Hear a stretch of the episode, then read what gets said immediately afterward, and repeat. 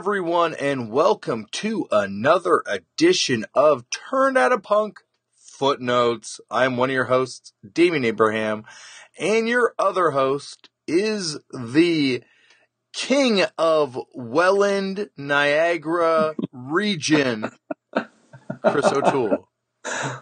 I uh, can conf- cannot uh, confirm or deny those charges. Well, I'm I'm putting it on you, my friend. How you doing, buddy? Good man, good.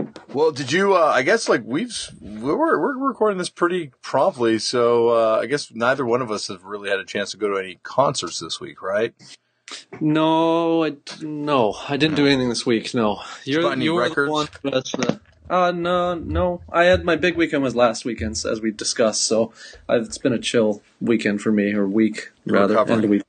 Yeah, Yeah, I uh, I I did buy a couple records, but that was uh, that's that that was not you know because of going to a show or anything. That was because I accidentally walked by a record store, and next thing I know, I had some records in my hand.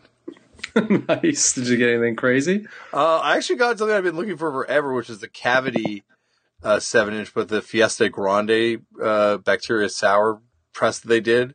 And Nice. I, I wanted since I was a friend because my a friend of mine back then was supposed to get me one, and then uh, I think he got one and it got ruined or something happened. Anyway, I didn't get it in the end, but now I do have it because I found it. So there you go. Now the question I have is: Is it? I, it was it? Um, I find the market is, is very soft on some of that kind of stuff. So Oh, did yeah. you get it for a very reasonable price Oh, as opposed very to very reasonable. Yeah. Yeah, I love that. That's the greatest part about record collecting. hmm When you when you like, I think my favorite part about record collecting is when you like things they're just not in vogue, hmm and and uh, you're just you win so hard when you're like when you're digging for that. It's a Uh, weird period though because there's a lot more in vogue than is than is not in vogue right now. I'd say.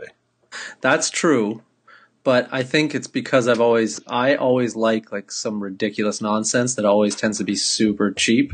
So Yes. I I tend to be able to to like get away with some stuff anywhere I go. But yeah, you're right. I, I do get discouraged equally at the same time with the stuff that like I've always aspired to get that I will probably never own now as well as we whine about every week. But anyway, Well, and speaking of something that I never thought I'd own, the other record I got that day was Despair's "1,000 Cries" on white.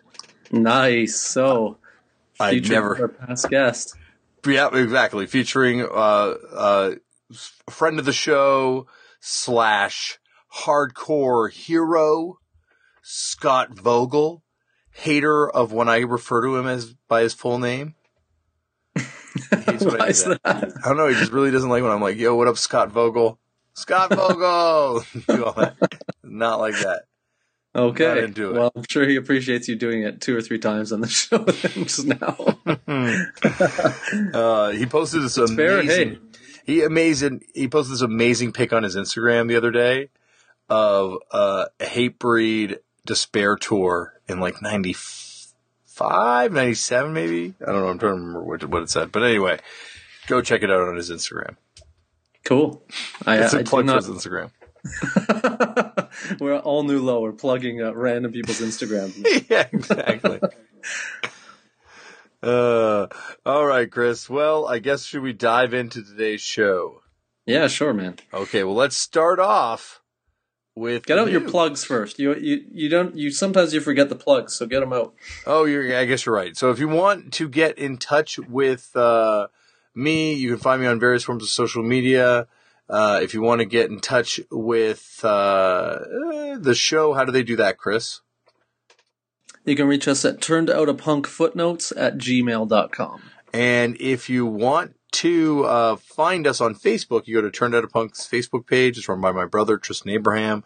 We post stuff that gets sent into this show there. So if you hear us talk about something, you're like, oh, I wish we could see that. Chances are it's going to be on that Facebook page. Yeah. Maybe. And if you don't use Facebook, like myself, uh, you can go, or, or I think like you, maybe yourself too, Chris. Maybe I'm not going to say, I'm not going to say it one way or the other. Who knows? Who knows? uh, uh, you you can go to Tumblr, and there's a turned out a punk. Uh, I think it's turned out uh, www.tumblr.com. Dot, turned out, anyway, find it out. Turned out a punk on Tumblr. Uh, yeah, also, turnedoutapunk.tumblr.com. Anyway, go on. no, thank you, Chris. No, that's why. That, that's why I need you. You're the you're the reliable one. I'm the I'm the wild card in our in our relationship. Fair. Um, if you would like to uh, support this show, you can tell all your friends about it, or you can also, if you use iTunes, subscribe to it, write a review, and rate it on there, and uh, that would be great. Uh, and uh, I think that's it for plugs. I guess the other big thing I want to plug is coming out later on this week. Chris, that Tournament of Death documentary that I made, featuring future guest on the show, Jeff Cannonball perhaps the most punk wrestler other than Robbie Brookside in the world. Really? Yeah. Okay. Yeah. He comes out to Poison Idea, Plastic Bomb, right? He has a tear it up rip off shirt. Um, okay. he has a just pins that reference the Descendents. And uh, I hung out with him the other night at the Descendents show, and he's like, "Yeah, like he plays in a bunch of hardcore bands, did stuff for the Best Show. He, yeah, that's right. He's a fought, and he's straight edge vegan or Wow. vegetarian or something. But anyway, yeah, amazing, amazing wrestler. Uh, and in this documentary, you see him get a Kenzan, uh, Kenzan hammered into his head. I don't know what that is. Yeah, you said that the other time too, but Okay. I don't know what what is that. Okay, uh, uh, plug into Google, Chris. Okay. Ken, K E N, yeah. and then I believe it's Z E N. All one word. Kenzen. Kenzen. Yeah. I don't see anything No, coming up. maybe I'm not that's a good spelling it right. I'm seeing weird anime things coming up. Okay, no, I'm probably not. I'm probably not looking up. Probably not saying it right. Ken. What was it? Kenzan. So is that is that N? Z A N. Sorry, that's that A N. yeah. All right. Oh, awful. Yeah, Yeah. that would be terrible. Yeah. So it's like it's like a tiny bed of nails or something of that nature. Basically, it looks Yeah. like. It's used for uh, putting flowers in vases. and bamboo. It looks like as well. Yep, and it's uh, used in Japanese flower arrangements and also in Wow, Japanese is- death matches. That is terrible. Wow. that- okay, so now I'm getting the impression of what you're saying. Okay. you have you you like until you see this scene, you have no idea. It's like the most intense. It's it's yeah. Oh, it's all one word. I think it was two words. I have no idea. Well, I've I've I've clearly not spent very much time looking these things up. More just experiencing the live the live show. But anyway, uh, yeah. So uh, that documentary comes out this week, I believe, on Wednesday on Vice.com. So check that out. Uh, there's also an amazing story in it too. It's not just all blood and guts. There's there's a uh, very interesting, compelling character in the promoter DJ Hyde. Cool. I'm super fucking proud of this thing, man. You should be. No, I like I'm really like we I went down there and my god, like the people that I everyone I worked with on this thing was unbelievable. And everyone did a killer job. And I remember we returned the van to the van rental place. Yeah. and they're like guys we just get out. We're super late for our flight. So we just get out and start running. Me and the director Shawnee are like running back to meet the the rest of the crew at the gate pretty much. And the guy's like wait wait wait wait wait. What, what about this roof? What happened to the fucking roof of this thing? And because the van had been parked in the parking lot and the wrestlers go to the parking lot and use vehicles as like launch pads, the roof of this, our van, our minivan was covered in blood and scratched to shit from barbed wire and glass and all other shit that was in wrestlers' boots. and, uh, we had no fault insurance, so we were fine. But my God, it was fucked up. Wow. Okay. Well, I'm anticipating to seeing this now. Yeah, well, that's that's I guess that's it for my plugs. I, I went into a long plug there, Chris. So uh, That's thank, all right. Thank you for reminding me to do that, though. Oh, and Hey. also, I'm I'm in England right now. Um, if you're listening to this when it comes out, probably. So uh, come out and see Fucked Up uh, at some shows for the next few days, For sure. and that's it. I think that's about it, buddy. I think that's it All right. for plugs for now. Oh, and then also live turn out of punk. What's that? Live turned out a punk. Oh yeah, that's right. When is No- that again? November 5th, just outside of Austin, Texas at Sound on Sound. Please check it out. It's going to be super fun. Um, still figuring out all the guest situation. It's almost like too many options is what I'm dealing with right now. Uh, Oh. got some cool surprises, uh, coming and, uh, I wish one of them was you, Chris, but logistically, Boy, well, believe you me, I wish it was also me too. yeah, next time, ne- next time we'll have you jump out of a suitcase. yeah, there we go. Or a cake. Yeah. A cake. A cake. Don't worry, it'll be vegan. It'll be a vegan one. Yeah, sure. Imagine you you could hook that definitely in Austin. Could get you could hook that up for sure. There would be definitely a vegan cake place in Austin. A vegan cake for jumping out of place in Austin, probably too. yep. Um, okay, but uh, yeah, so that's that's it for plugs. Now a lot of plugs. Okay. Well, that's good though. You got a lot going on, so there you go. Ooh, it's busy. It's busy right now. But um, anyway, it's uh, it's also busy right now in the world of rock and roll Hall of Fames because it's Great segue. It's that time of year again, everyone. The time that we love to refer to as Rock and Roll Hall of Fame season. this year, um, they've nominated some of the greatest bands of all time, uh, including ELO, J. Geils Band, uh, Joe Tex, and Journey. no, they also there's also Chaka Khan's nominated, Bad Brain, Chic, Depeche Mode, uh, Joan you don't need to read them all. Well, I gotta read them all for context, buddy. Okay. Uh, okay. Janet Jackson, uh, Jane's Addiction, yeah, I back that one. Kraftwerk, MC5, Pearl Jam, Steppenwolf, Cars, Zombies, Tupac Shakur. Okay, That's the list. that's the list. Can I start a point here, real yeah, quick? you start. Go. You go first. How the hell are the zombies not already in the Rock and Roll Hall of Fame? I would say the same about the MC5. Well, that's yeah, both. But I mean, like, yeah, either. Like, I can't believe now that I'm looking at this. Like, yeah, Bad Brains is a, a big deal to be nominated, and it suits our show. Yeah, yeah, But how the hell aren't either of those bands?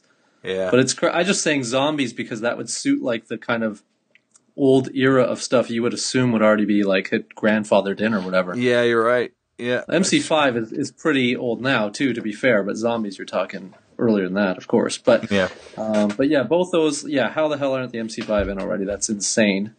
Um, I could argue that there is not a greater American rock and roll band than MC5. Phew. Oh, that's It'd be a- hard to argue. it- well, like, yeah, like, so you're like, what are your criteria? Because, like, I don't know, like, do you, like, this leads to the other question: Is it Stooges or MC5 for you? Well, it's Stooges for me, but yeah, me too. but I think you don't kind of have one without the other in in Yeah, many ways. yeah, absolutely. I 100 percent agree. So if I'm choosing from a, a point of like origin to not, I think the MC5 paved a little more the way. So I would give that. I think both. To be fair, I, I don't care about the Rock and Roll Hall of Fame as an institution. Let's just put that forward right now. I don't care about it, but Yeah, uh, it is neat to visit, and you know all this is great. To Have you it. been? Uh, yeah, it's awesome. I've never been. Oh, it's go. so good. It's actually really, really good. The only thing about it is, I do believe they change. I think they change things. Like they change, um, however you want to say it. Uh, like you- don't have the same. Uh, man, I'm really having a hard time with words right now. They, they change the the exhibits, however you want to say it. So I don't know if you'll always see the same things, but when I went, they're actually. I mean, okay, you you have to go with an open mind, knowing. You're not going to see the coolest, you know, everything is not going to be like stuff you like, so to Yeah, speak. yeah, yeah. That's But true. when I went, they had um, they seem to have a changing exhibit uh, every I, I don't know I'm going to say month maybe or something. And it I think the one when I went was women in rock, which was kind of cool um, because it had like um, things like the Runaways and, and, and it referenced that stuff too, which I thought was cool. So they do get enough. Um, what what's the word I'm looking for? Like like obscure. There's enough obscurity in there to to make people like you and I happy. yeah, And of course, you're going to see the the big stuff, like um, you know, like David Bowie's outfits, and you know, like whatever Metallica Did you stuff. go to wanna that see. David Bowie exhibit a couple years ago that came through? I never did, but I saw, like I said, some of this stuff at the the Rock and Roll Yeah. Hall Fame. Yeah, It was an his incredible outfits exhibit. are crazy. Yeah. He- he, like his outfits are so crazy, and they're so tiny. like you realize how mhm. small that guy is. Like they're so small. But um, He truly Roll was a Hall of Fame- thin white duke. He was. I can't believe you've never been. I find that interesting. No, I want. based- I should go. Like I- you know, I should go just so I can see like the permanent gag reflex exhibit they have. well, I The will. I will windpipe. They probably have like a windpipe they exhibition, right? Like They of should, like but they don't. Windpipe. They should, but they don't. the most important However- band from Cleveland, the most important uh, rock and roll band since Rocket from the Tombs. Yeah, like I would fully love a non-commercial exhibit at the Rock and Roll Yo, a non-commercial, And- and might just- non-commercial wing of the Rock and Roll Hall of Fame. Exactly, and I might very well just start an online petition for that, but or Oh encourage a listener to do so. Please, However- someone, a listener, do that, and we will promote it on this show, Yes, and we will please. get literally dozens of people to sign it. Yes, please, please do. Uh, but uh, one thing I will say that I did see there, which this this is one thing that blew my mind when I went a few years back, uh, and it relates to your interest as well in many ways because it has sort of a wrestling theme, sort of non-wrestling theme. But they actually had the um, handsome Dick's coat from the cover of that uh, Dictators record Oh in yeah, there. Yeah, it's super cool. They had, they actually had a punk like wall kind of thing or whatever, and it, it had like a good amount of stuff. I believe it either had DD Space or one of Johnny's guitars, or maybe both. But yeah, it had like that you would expect. But the the handsome dick thing, I couldn't believe. They just had crazy. Yeah, it go anyone go if you like music. It's got plenty for you. But also the uh, Seattle Music Experience. I've got the punk book that they put out. It's they've got they have a pretty cool exhibit, and they and they unlike from the sounds of it, this one that they have in Cleveland seem to respect the local music scene and have a lot of stuff from like Seattle band. well, I believe I believe that I mean I don't think they have the kind of stuff that you and I are talking about, of course, but I do believe they probably have some Cleveland things. But I, I yeah, they're definitely missing the '90s and forward in DIY hardcore punk. until they have uh, a mean Steve confront section. It's not my Hall of Fame. Yeah, Oh. like I want like they what they really should have is like like various items from any of the records, like photo like things photographed in any of the classic Cleveland things. Yes, in, in that place, like like uh, you know, sport bikes, uh, sport. you know, like like working gloves, worker gloves. Uh, I mean, there there's you know. Anyway, we can You know talk what about they should definitely do have though? That photo. I would love to see blown up huge where it's like I think it's Porcel singing and you see Tony Urban and Dwid beside each other in the crowd. Oh no, the Melnick, you see Aaron Melnick and Urba bes- or, or and Dwid beside them each other and they're super young. Uh, you know, nothing would surprise me more. I eventually I do believe some of this stuff will get in. I genuinely do believe that. But right now, I didn't. I, it's going to be a pretty. if the zombies aren't in the Rock and Roll Hall of Fame, because it might be a minute before we get the integrity induction. Oh, I don't think I'm not saying inducted, but I'm saying Yeah. when you go like the ephemera they have in there, Yeah, like, you'll you'll start to see if they don't already have it and they're just like figuring out what to do with it. But there will be some of that one day, I, I suspect. Uh, I'm trying to find out how many artists go in each year to the Rock and Roll Hall of Fame. Yeah, but why we bring this up after that long digression Very long digression. is because the Bad Brains have been nominated, which I believe I mentioned. So that's kind of big news. I was kind of surprised to hear that, um, although not surprised simultaneously. But you know, I, I certainly think they would deserve it of, of the the type of group they are.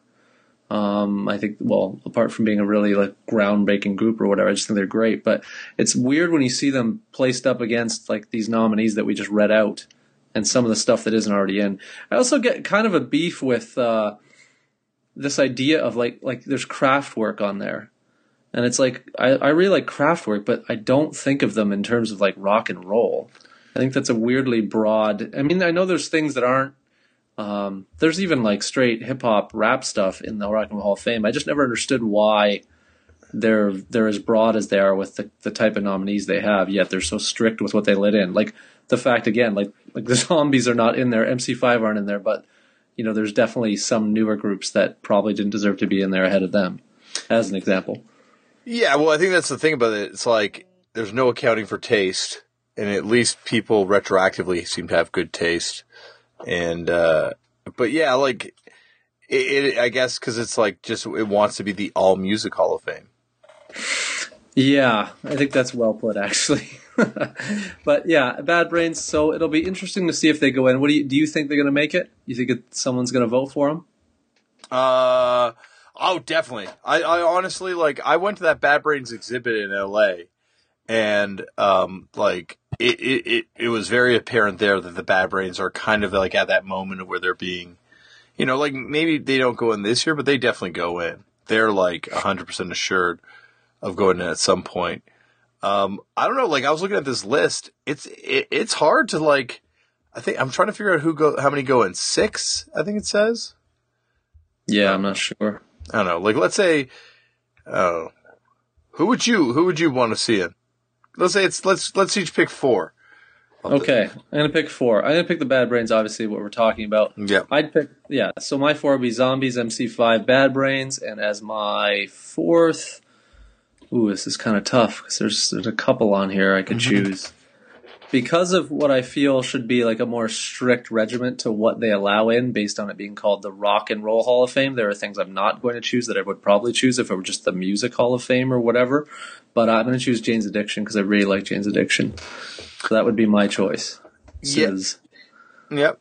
I I would say I actually you know I can kind of hear your argument. I I see you on the first three that you said, um, and I can kind of see your argument for why you would say, you know, like this should only if this is the Rock and Roll Hall of Fame, it should be bands that are rock and roll, kind of like centric. if you will. centric. Yeah, that's probably a really good way of putting it, and or that's a really good way of putting it, I should say. And so I would say, eh, you know, but I, I'm still going to say Kraftwerk because I think Kraftwerk, you know, like influenced so many rock rock and roll bands, and like, you know, like what they were doing was almost like an answer to rock and roll.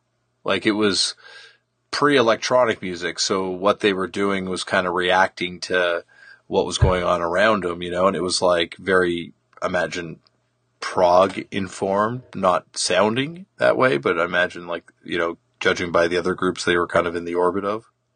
Yeah, agreed. I, I love Kraftwerk, and I don't uh, begrudge that selection at all. Mine was purely based on that sort of like what we were discussing. This this sort of central, like I mean, the obvious choice. Like Pearl Jam is on this list. We've discussed them before on this show.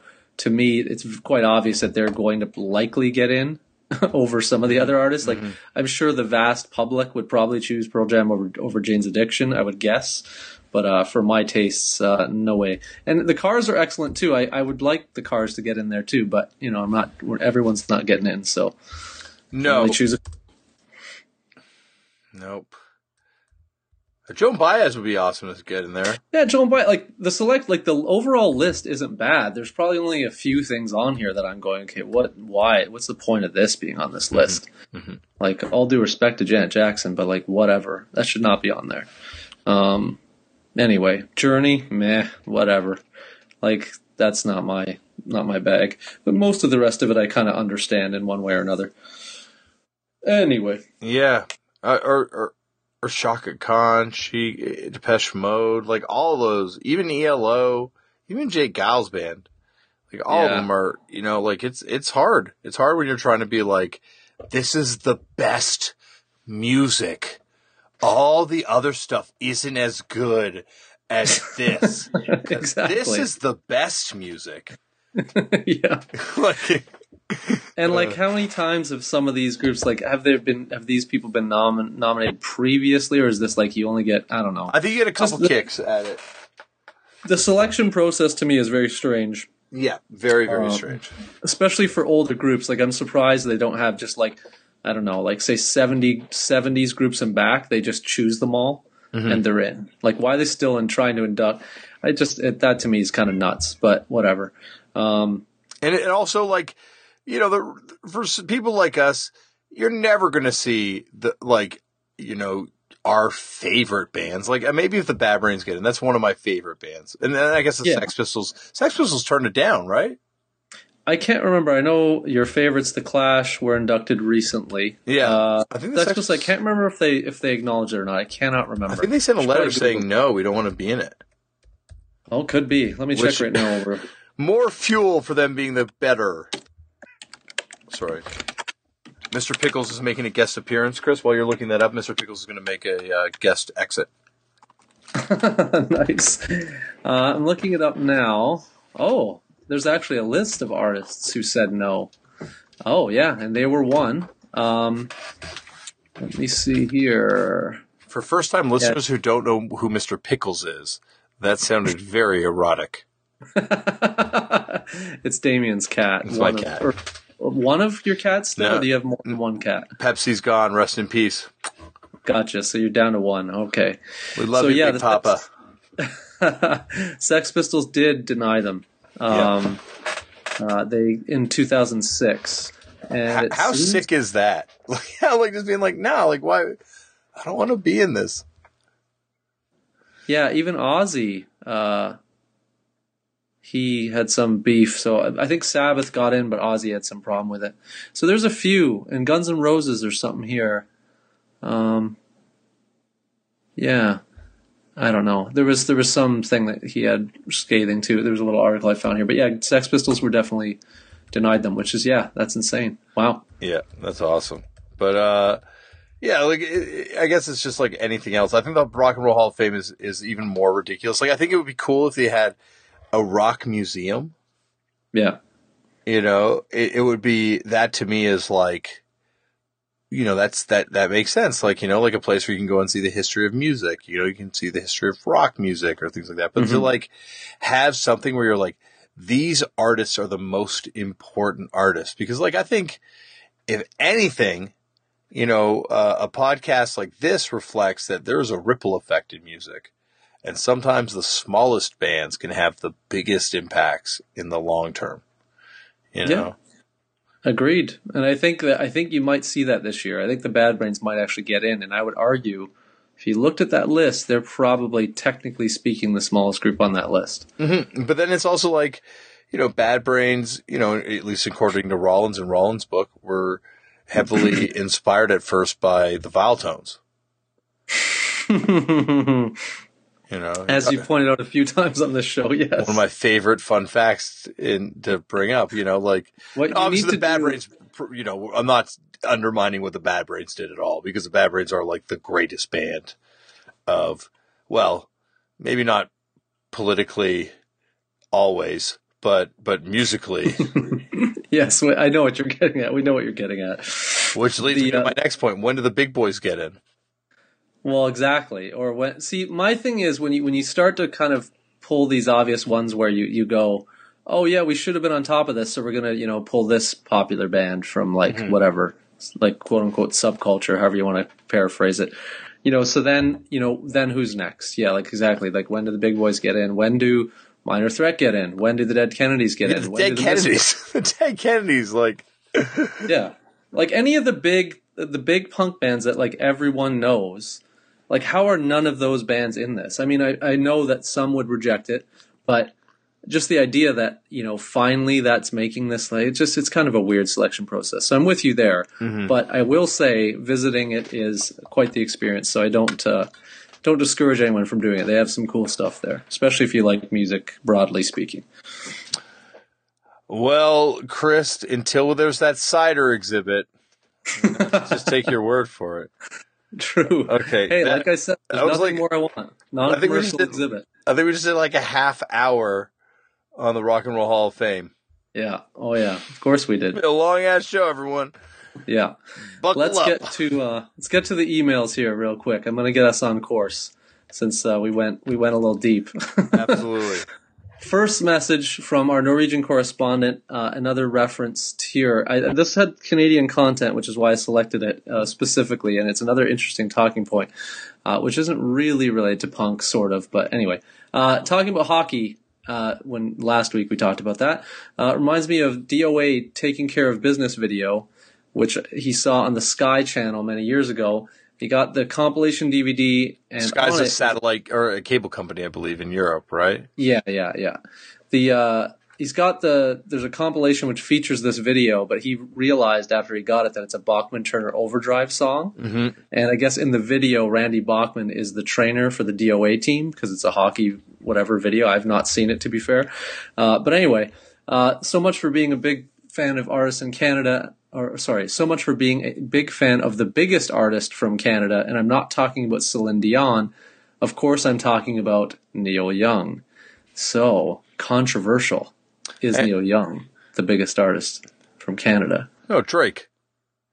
that, like you know, and I'm like, you know, like obviously, not obviously, but like you know, I, I like, I'm not like necessarily even the biggest fan of his music. Like I don't listen to it or, that much, or you know, but he is definitely the biggest artist ever from Canada.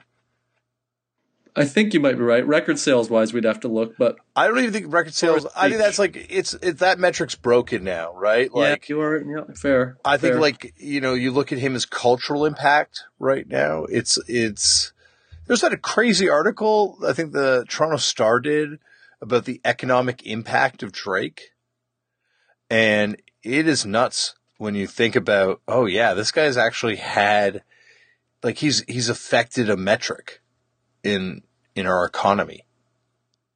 yeah, that's true. You're, you're you cannot. Uh, I have no argument for what you're saying. I just thought it. I didn't think that was going to go that way, but yeah, Yeah, like that's probably the easiest way of putting it these days. hey, I wish I could say it was Frankie Venom, everyone. I wish I could say it was someone that would gladly take a photo with me. But no. It's the guy who fucking begrudgingly took a photo with with me. Amazing. All right, next email from our one of, another one of our. We have three frequent uh, correspondent people up the top, so let's get them over. Yeah, these are this is almost like our columnists.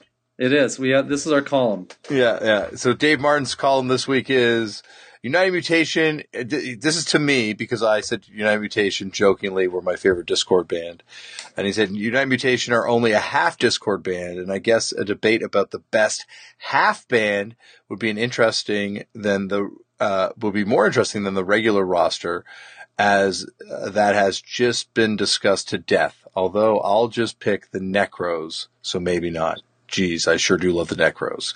Uh, well, Dave, you do love the Necros, uh, and I love the Necros, but I And don't I think. do. Yeah, and you love the Necros, Chris. Yeah. but I was going to say, Chris, that's not my pick for the best Dischord half release. Is it yours? No, uh, we discussed this earlier, and you brought up one that I forgot was a split. So I, I have to I have to jump on your bandwagon. no, please go because for it. The record is too good, and I I would having Edge Day celebrations taking place tonight when we're recording this. Uh, SSD Control. Kids will have their say. Being a split release, SSD is definitely my favorite half Dischord band. Mm-hmm. I'm trying to think of like there's there's actually some other weirder ones, right? Like isn't the Nation of Ulysses one for first one a, a Dischord half release? I believe so. There's a lot of good ones. I mean, like the one I the one I come to first because I own it and I think about it is that Iron Cross. But, um, but yeah, SSD control has to be my. I'm gonna look here to see. I thought the double O was also a half. Yeah, Double O is also a half. I think a second wind LP maybe is a half or no? Is that just on Even actually, I think Or, the United Mutation it says number ten and seven eighths. Yeah, no, the United Mutation is a half release. Yeah. Okay. It was a half release with DSI Records, which to me is an incredibly fascinating label. Yeah, it's those. I mean, the, the kind of obvious choices are the early ones for me for the half releases. It says Screams LP. It's also a split release. Really, the first one? Yeah, 15 and a half. What's the? I'm guessing that's how they did all the, the Yeah, half. The they splits did. were the halves, right? Um, yeah, that would be. I'd still choose SSD. So strong, it's not gonna. Nothing for me is gonna top that. But yeah, there's some cool ones. Ignition. Um, trying to think of the other ones. Uh, the later one. I'm trying to see. one's Trying to see if that uh, Vile Cherubs is another one. I haven't heard that record actually. No, nor have I. Uh, is the Mentors record that they put out a split release? They did a meant no just, way. Just kidding. Like what? No, I'm just nothing surprised. I was like, damn, that's a that's a deep cut if you're pulling that one out of me. I can't believe. Uh, the Nation Ulysses, you are Fletcher- correct. I'm shocked I didn't know this. You're right. 46 and a half from 1990. First What's- seven inch. What's the label they did the half the split with? Uh, let me see here. Okay. K. K Records. Okay, okay, that makes sense, I guess. Yeah. Let's see. Oh, whoa. This doesn't make any sense. Is What does? is Chain and the Gang a split release with Dischord? Uh, One of the early things might have been minimum sure. rock and roll? Oh, that would be the new one. Yeah, it might be. Actually, sorry, that's funny. That's the the last LP they did. I The, mean, they um, just distributed or something because they it's coming up on the Discogs, but that doesn't necessarily mean anything, I guess. Well, oh look, there was something to that because they were on. They jumped off for the um, yeah, being a chain in the gang aficionado. They had jumped off. Uh, like they created their own label to do that record, Mhm. and so well it says radically. Yeah, it doesn't actually say. Yeah, It's not tech. It's not technically, but I do believe Dischord distributed it. But anyway, yeah, that's a whole other bag of uh, to talk about. I Great record though. Do you like Fugitive Family? Do not know that one. That's the United Mutation seven inch. That's one of my favorite records. I know, like I that one. I'm not. I don't know well. The double O I'm familiar with, but I don't know super well. But uh, yeah, those earlier ones, that Nation Ulysses record I have. I'm trying to think of the other. Anyway, all that Holy like, Rollers. all the stuff we're talking about is is great. So if you don't know it, check it out. And uh, Dischord recently also put all their stuff up on Bandcamp, I believe. So you can check all this out. I don't know if it's for free, but definitely easier than you could have before some of this. Mm-hmm. Anyway, Yeah, you know, check out check out the uh check out the half. rele- I don't know if the half releases are up there though, Chris. ooh, good point. Never checked for that actually. Yeah, I don't think they would be unless it's like someone who was, you know, Scream. I think is pretty much a Dischord band. Um, but there's like a lot of bands that I'm like, I don't know. I wonder if it is. I wonder if the Reptile House record's up there. yeah, I don't know. I bet you the SSD might not even be. I I wouldn't think it is. Yeah, that or the uh, or the Necros even maybe. Yeah. But um, either way, that was the first part of Mr. Martin's message, and uh, Oh, the right. second part. The second part of Mr. Martin's message is, shit. Let me go back to the email. He's referencing. There was a picture last week we were talking about where he sent a message, and it was in regards to a, a, a fan letter to the Necros that he had unearthed. And in the background of the photo that he'd taken, there was this Ramones, uh, what we thought was a seven inch, and he was explaining what what that is. Yeah, me Yeah, it's it's looks like it's a just promotional display for the um, double seven inch that they put out, the new wave double set double seven inch that Sire Records put out, which featured all of the new wave acts they were pushing at the time, such as the famous new wave band, the Saints, the Dead Boys, the Ramones, Richard Hell, and actually the Talking Heads are normally referred to as a new wave band. So that one Yeah. does kind of that was the one that did, did stick with. Yeah, that one counted. The uh, but yeah, so it's this. It's very cool. Like he wrote in a photo. We'll try and throw it up.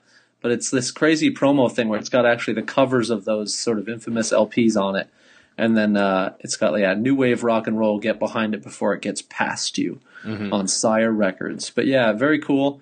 Uh, but we were for the listeners that are curious, there actually was a promotional double seven inch for that. Um, but I don't know if we figured out if that there was actually a Ramones seven inch with that same cover as that first LP. No, I don't think so. Unless there's probably a bootleg like that, but that I love that. I love that promotional thing. That looks so sick.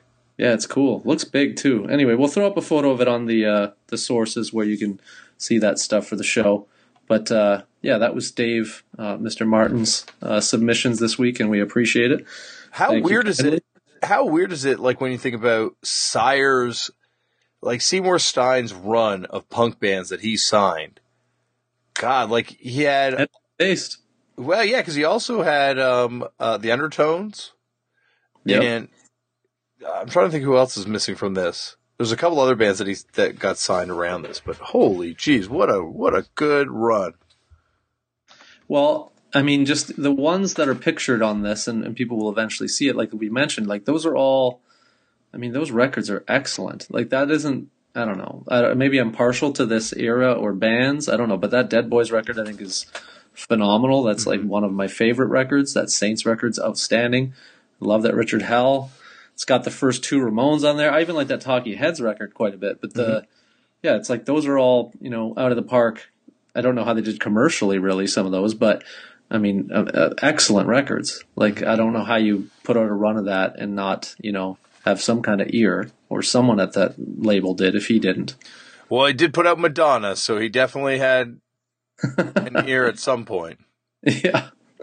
But either way, it's really cool. I like when we get those like kind of things. I, I actually I like that we were curious about what that was in the background, and he was able to, to explain that to us. So that's always cool.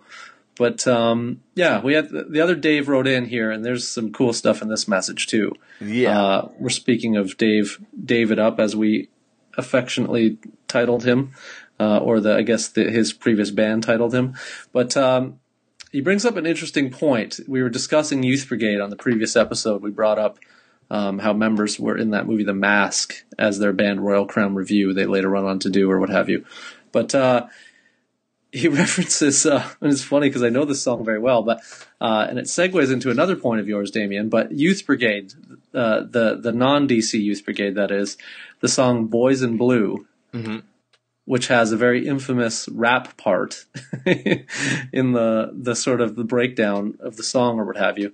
Uh, but Dave proposes a uh, like a talking point, 80s punk with random rap parts. And he has three submissions, of course, that Youth Brigade one I just mentioned, Seven Seconds, Colorblind, Heresy Against the Grain, and uh, those are the three he submitted. But there's got to be others. Uh, can you think of any that stand out in your mind that aren't sort of obvious rap influence groups outright? So, and then, uh, for me, and th- that stuff sort of is is uh, eliminated. But any of the ones that sort of aren't typically rap or what have you. Chokehold, Secondhand Murder on the Chokehold Crisis of Faith split from 1989. nice. I was thinking of um, there's actually an MDC, a later MDC song, which is all rap. It's on um, Shades of Brown, but I can't remember what the hell the song's called. I haven't listened to the record in so long. I'm sure if you went deep catalog in any early 80s punk hardcore band that went and weathered the storm of the late 80s into the early 90s, they probably did not get by without having at least a, a dabbling in a rap part. Yeah, I think you're probably Maybe correct. Poison Idea is like the only exception. Ooh, that's a good call. Yeah, I bet you there isn't Yeah. there. well, actually, there's that. Um, what's that? There's that breakdown thing where he does that. That. Uh, uh, what song is that? Anyway, I can't even remember now. Chris, this is gonna be a long ass show. hey, we're trying. We can speed it up. No, no, I, I like it. I like it. I like it slow and low, like like Okay. cough and I hate God. So I don't know. Anyway, think that's send in more if anyone has any more of those. Yeah, exactly what I was going to say. Turn out a pug footnotes at gmail.com. Hit us up if you can think of any. I'm sure we will get some. Uh, on that topic, relating to one of your previous bands, Criminally Insane, Dave alleges that the demo cassette he has of that very band was mastered too fast and that the vocals sound different to the point where he wasn't even aware that you were the vocalist of that group and that he prefers the faster versions of the song but thinks his demo is fucked up. And uh, I had already inquired to you about this once we got this message, which you weren't really sure. But uh, do you have any uh, feelings on that, Damian? To this, to when he says mastered, I say ha ha ha ha. There's no mastering. Uh, it was straight from the uh, tape to the tape. Um, and uh, I guess I don't know. Maybe that one was sped up. The duplicating was done by I believe Matt DeLong or Caleb at their house, just on a cassette player. And that's how we used to do tapes. Like unless we were doing like when we did the smaller run of stuff, we would do them that way. Um, like that's I think the same way we did the. I know it's the same way we did the overtime demo. And then if we're doing Which I still don't have, by the way. the Anyway. over, well, the overtime demo is like really rare. Someone sent me a photo of one on uh, Instagram. Nice. I just couldn't believe it. Like I've like I've because I think there's only like 20, 15. Yeah, I need one. And then if you were going to like a, if you're going to actually make like a real tape, like when they would make these actually no warning demos or things like that, you'd go to like a tape duplicating place and get them done there. Yeah. Um, but yeah, criminally insane. So I guess Dave, you just got like one of the unlucky ones, and you missed out on some of the grest, some of the best dirges in Toronto punk history. you also theoretically got a rejected. Uh, Yeah, rejected. presto, so Yeah, a limited exactly. one of one. there you go. Exactly, bootleg that, and then I can find that in dollar bins too. nice. More like I'll find it in dollar bins continuously, please. yes. Uh, someone else brought up criminally insane to me uh, on this last tour that I was on. Can't remember who now. Maybe someone in the Nightbirds. Anyway, Could be. anyway, uh, let's get on to the next part of Dave's mail, where he Yeah, says, this is a, a new. Uh, you brought. You, I think you proposed this last week, did you not? This, yeah, I did. I? I suggested this as a you potential. opened the can of worms. Uh, well, I thought it'd be a cool kind of thing to go into, but best 10 inches, uh, Dave's picks are Sleater Kinney, uh, Yit System, and Quincy Punx. And at the time, he really liked the Blank 77's 10 inch, and he had a bunch of the Man's Ruin ones, Fu Manchu, Nebula, Electric Wizard, Kyuss. Uh, yeah, like, I think those are all amazing choices. I don't know if I would put, uh, Quincy Punx. I I've got to listen to the Skid System 10 inch again. I can't even remember what 10 inch that is. I don't have any of the ones he mentioned to reference, but I like that band. The Sleater Kinney one, I don't know what one he's speaking of, um, so I can't Well, say. we got to go to the resource, buddy. Yeah, I'm looking through my box of 10 inch records right now to see if any stand out to me specifically. That uh, the only one that comes to mind for me, actually, and there's a topic on the show this week um, that suits it, but uh, it's not one of my favorite ones, but I do believe it is a good 10 inch record, which is that later Dead Guy record, which everyone seems to not like. Mm-hmm. That's a 10 inch. Uh, Our War is probably one of my 10 inches that would I would actually hold up in my top 10 inches. Um, I don't know, man. It's difficult. The 10 inch format is a difficult format to be in love with. Drop Dead have a 10 inch. That Drop Dead 10 inch is definitely on mine. Uh, Yeah, I'm looking through. I don't. Uh, well, technically, Huggy Bear taking the rough with Smooch, which is a compilation, mind you, but that's a great 10 inch. Okay, this is Uh, the first time I've ever done this on the show, but I'm What are you uh, doing? I'm, I'm bringing I'm bringing my gear over for a field trip to where my 10 inches are, so I can flip through my 10 inches, and uh, we can. Uh, there we go. All right. There's that. There's that one Infest 10 inch too, but I don't know if that was originally a 10 inch or if it comes from a different record. Uh, It was a 10 inch bootleg, and I think did they, did they reissue it as a legit thing too? I think so eventually, because the one I have is on. I think like Deep Six or one of those that. Okay, then we can count that, I guess, right? Yeah. Okay. Draw draw blank Deep Six. Yeah, that's a good one. All right. Uh, okay, no, that's not going to be on my list. Well, you Uh, brought one up. We we talked about it off air, I think, but the the one that's definitely a standout is "Humanity is the Devil" by Integrity. Oh yeah, hundred percent. And and full Shane. stop. Okay, I also have Shane Champlain on mine. He was a Boston power pop guy. Uh, did an incredible seven inch too, but that ten inch is fantastic. Uh, Iron Monkey's sick. They were on. Um, they were on. Uh, what's it called? Uh, Man's Ruin. And Yep. went on to become Dukes of Nothing, and I think there's Yeah, like a doom band. yeah. Uh, also, Chris, I think I just pulled it out, and I think I know what you're going to say. Your on. former employers. Oh no, that's not what I thought you were going to Alexa on say. Fire, uh, the homework, the the most infamous demo in Canadian history, other than the Barenaked Ladies tapes that we've talked about on the show prior. Uh, the homework demo uh, was Math math note demo or math oh, that's sheets it. demo. That's it. Sorry, sorry. Um, It's ironic that you're looking at that. I don't own that. This is my public cry right now on the show. Uh, my friends listen to this, and some of them are affiliated with them. I don't have that. Uh, Christmas is coming up, uh, or whatever you celebrate. Give one to me, please. I deserve it. Although I do have an original of the demo, so that's my humble brag. But they have a uh, demo. They put out a demo. Well, that that was originally actually a demo, like a demo CD, not not on tape. No. Oh, you don't the- have I that ten inch.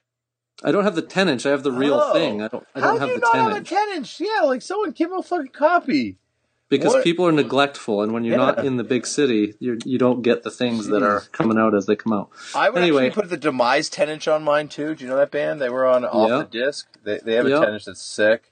There's That's- one that you're missing, which is high up, definitely high up on your list too, and it's a split and a ten inch. Can you guess what I'm going to say right now? Uh, I'm staring at it. God, It's I, I don't know. It's not jumping out at me. The Propagandhi I oh, Spy. Propagandhi I Spies? Of course. I don't actually have a copy of that. Ooh, I am staring at one. Well, There's Chris- one record in the world Christmas I is coming up. Uh, If I had two, I would definitely give you mine. If I find one, I'll definitely give it to I, you. I would also put the the Noise Addict 10 inch on there on Ecstatic Peace. Uh, I don't have that one either. I'm not familiar with it. Um, Uh, but yeah, you know Ben almost- you know Ben Lee's band. I do not know Ben Lee's band. You don't know Uh, Ben Lee's band, Noise Addict?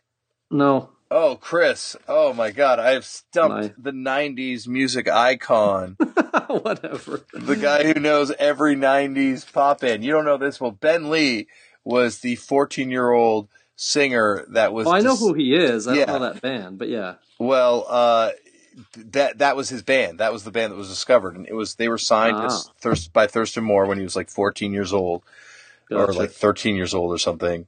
And they did uh, two 10 inches on Noise Addict. Oh no, first one on Noise Addict, second one on Grand Royal. And actually, I put the Grand Royal one on it because it has the song "I Wish I Was Him," which he wrote about Evan Dando, and it also has the song "Pop Queen" on it. It's a killer 10 inch. That's on mine. Cool. Hundred percent. That's on mine. I've got some good ones here, but I don't know if they would be my top. But there's some there's some really good ten inches. What, what's your opinion on the What Happens Next 10 inch? Don't have it. I've never been huge on that. It's not bad. I, it's fine. I, lo- It's- it's I love very that record at the 10-inch. time, definitely. It's very ten inch. Very 10 inch. Yes. Okay. Okay. All right, listeners, have you had enough of us flipping through a box of ten inches? And, and uh, remember when you were like, "Hey, can we make this show shorter?" And I'm just like, "No, I'm just going to go through my 10 inches now too." yep, we love to put you over the coals, folks. Yeah. Well, that's why the, that's why the fast forward button. But I do have a 10 inch box here, no joke, and I have one that I found at a, a a cardboard box that I found at a grocery store because it it just happened to fit 10 inches perfectly, and I eyeballed it at a grocery store. and I brought it home, and I have so I have just enough where it's fitting it, and I dread if I ever reach the capacity because I don't th- think I'll find a box that ever fits them again. Well, now that we're going into box sizes, um, no, I, I, was also going to say I would like to say the Baseball Furies 10 inch would also be added to my list. Yes, and it's, since this also suits the uh, top And Men Without Hats, first 10 inch. First record, Men Without Hats, it was a 10 inch. uh, CanCon, the- Chris, CanCon. I know. I'm trying to think of other Canadian tennis. That's a good one. But um, uh, I was going to say suits the topic of the show, but the Swing Kids split ten inch is also pretty Oh, classic yeah. Yep, that's another one that we could put up on there too. Oh, oh field trip over. Back. Uh, I'm sure there's more. Like, let send in more ten inches if you can think of other ones, people. Because Yeah, we we got a few here. Some people have sent it in. There's another message or Okay. messages that we get that touch them on maybe too. we'll, But uh, maybe we'll go back to flipping through our ten inches then. Because Yes. like now that, now that we know that we can take our my mic on the road, Chris, I'm going to be going around to my records and flipping through my random points on the show. I pulled the box over. That's how I did mine. But yeah. Um, Dave, thank you for the message, though. We have another message from Danny in the UK. Uh, and this one relates to, uh, well, the subject is the punk rock nail bomb that is snuff. And he mentions, uh, referencing the Zach Blair MVP episode, you mentioned one of the greatest bands of all time, Guns and Wankers. Uh, these guys are from, uh, are one of, sorry, these guys are one of the many, many bands spun out of snuff. Uh, the other greatest band of all time, and I believe Damian actually said the best snuff band. I don't remember you saying that. Did you don't say that? No, I don't think I said that. Okay, so Damian refutes that. But either I, way, I, I do like Guns and Wankers, and I do like th- that that I had that fat reissue thing that they did. yeah, Um, likewise. now I have the now I have the seven inches, um, but yeah, like I I think I, I like I'm a snuff over Guns and Wankers person. I think Yes, I, I, I feel the same as you there. But uh, he mentions, he writes in, and why I wanted to read this especially is because he goes into what I feel is like kind of the bread and butter of the show, which is the other groups that also spun off of Snuff and or Guns and Wankers, and uh, he lists some of them here. Um, and one of them is a group called Dog Piss, which I don't know if you know this one. It's on Honest Dons as I well. remember Dog Piss. Dog Piss is actually the only one I'm really familiar with. Oh, okay. And it said they spun off of Guns and Wankers. There's another group called Your Mum, M-U-M, uh, on Rugger Bugger Records. Oh, and Another F- one- uh, Fat Bob's record label. There you go. And another one, uh, Billy No Mates, uh, 10 past 12 records. I don't know, again, I don't know these bands. I'm just kind of rattling off what they are. So if anyone out there is referencing this stuff, um, Southport, which is another one, and they did stuff on various labels. So including Guns and Wankers, there's five snuff offspring kind of bands or whatever, however you want to say that. Um, but he also mentions that Mr. Duncan from Snuff has been in the Toy Dolls and Leatherface, which I wasn't aware of, and uh, also believe he wrote some songs for Schwarzenegger, which is the best crass band ever. This this art this person claims. I don't know that group. Do you know that group? No, uh, I've definitely heard them, and I do not think they're better than Honeybane. okay. and uh, and so that was the reference for all those snuff groups. And then there's a bit more 10 inch uh, submissions here. But uh, if we want to pause for a moment and you want to discuss your thoughts on snuff and or guns and wankers other than what you say. No, I, I yeah, like I think I I agree that that, that Snuff is one of those great bands that's incredibly underrated, and I think did I discuss it on an episode with someone why they never became as popular here? I believe hearing something like that. Yeah, yeah I think Was maybe the- Erin from Fat Records when I talked to her. Yeah, I believe they did come up. They came up definitely, I believe, on two episodes, pretty in depth on one some of those interviews. Yeah, I don't remember which, but Um, but yeah, I love them, and yeah, I would love to have them on the show. And I'm going to be in England next week, so if you know them, tell them uh, to, to email me, and I would love to figure a way to talk to them. Well, as this episode's coming out, you'll be in England already, so that the opportunity may be missed. But in the It's- meantime, it's a closing window. Timing I think the you should just you should just get on stage and solicit it immediately every night. yeah. I'm sure your group would love that. Um, but uh, what do we got here? They tune me out, Chris. They just tune me out. uh, the 10 inch submissions for this. And this is one I'm surprised you did not mention based on recent weeks. Uh, but I don't know if you own it or not. I don't. But Rancid, let's go. Yeah, because I was thinking, was that a format or was that the format? That's a good question. I think we need to go to the resource. So we will do that and check. Because I definitely I remember 10 inch on white vinyl. Um, and if it is a 10 inch, because it's got to be a double 10 inch. There's no way that can fit on one 10 inch. I wouldn't think, no. No, that Uh, is that is the format. What a bizarre choice. There was an LP released later, but the original release, you're right, from 94, it is. Oh, no, that's not correct. No. It did come out as an LP picture disc as well. But it seems like the first, yeah, the first vinyl format was on uh, 10 inch. Technically Yeah. speaking. And it is it is double 10 inch though. It's a double 10 inch on Yeah. Yep. That's the first.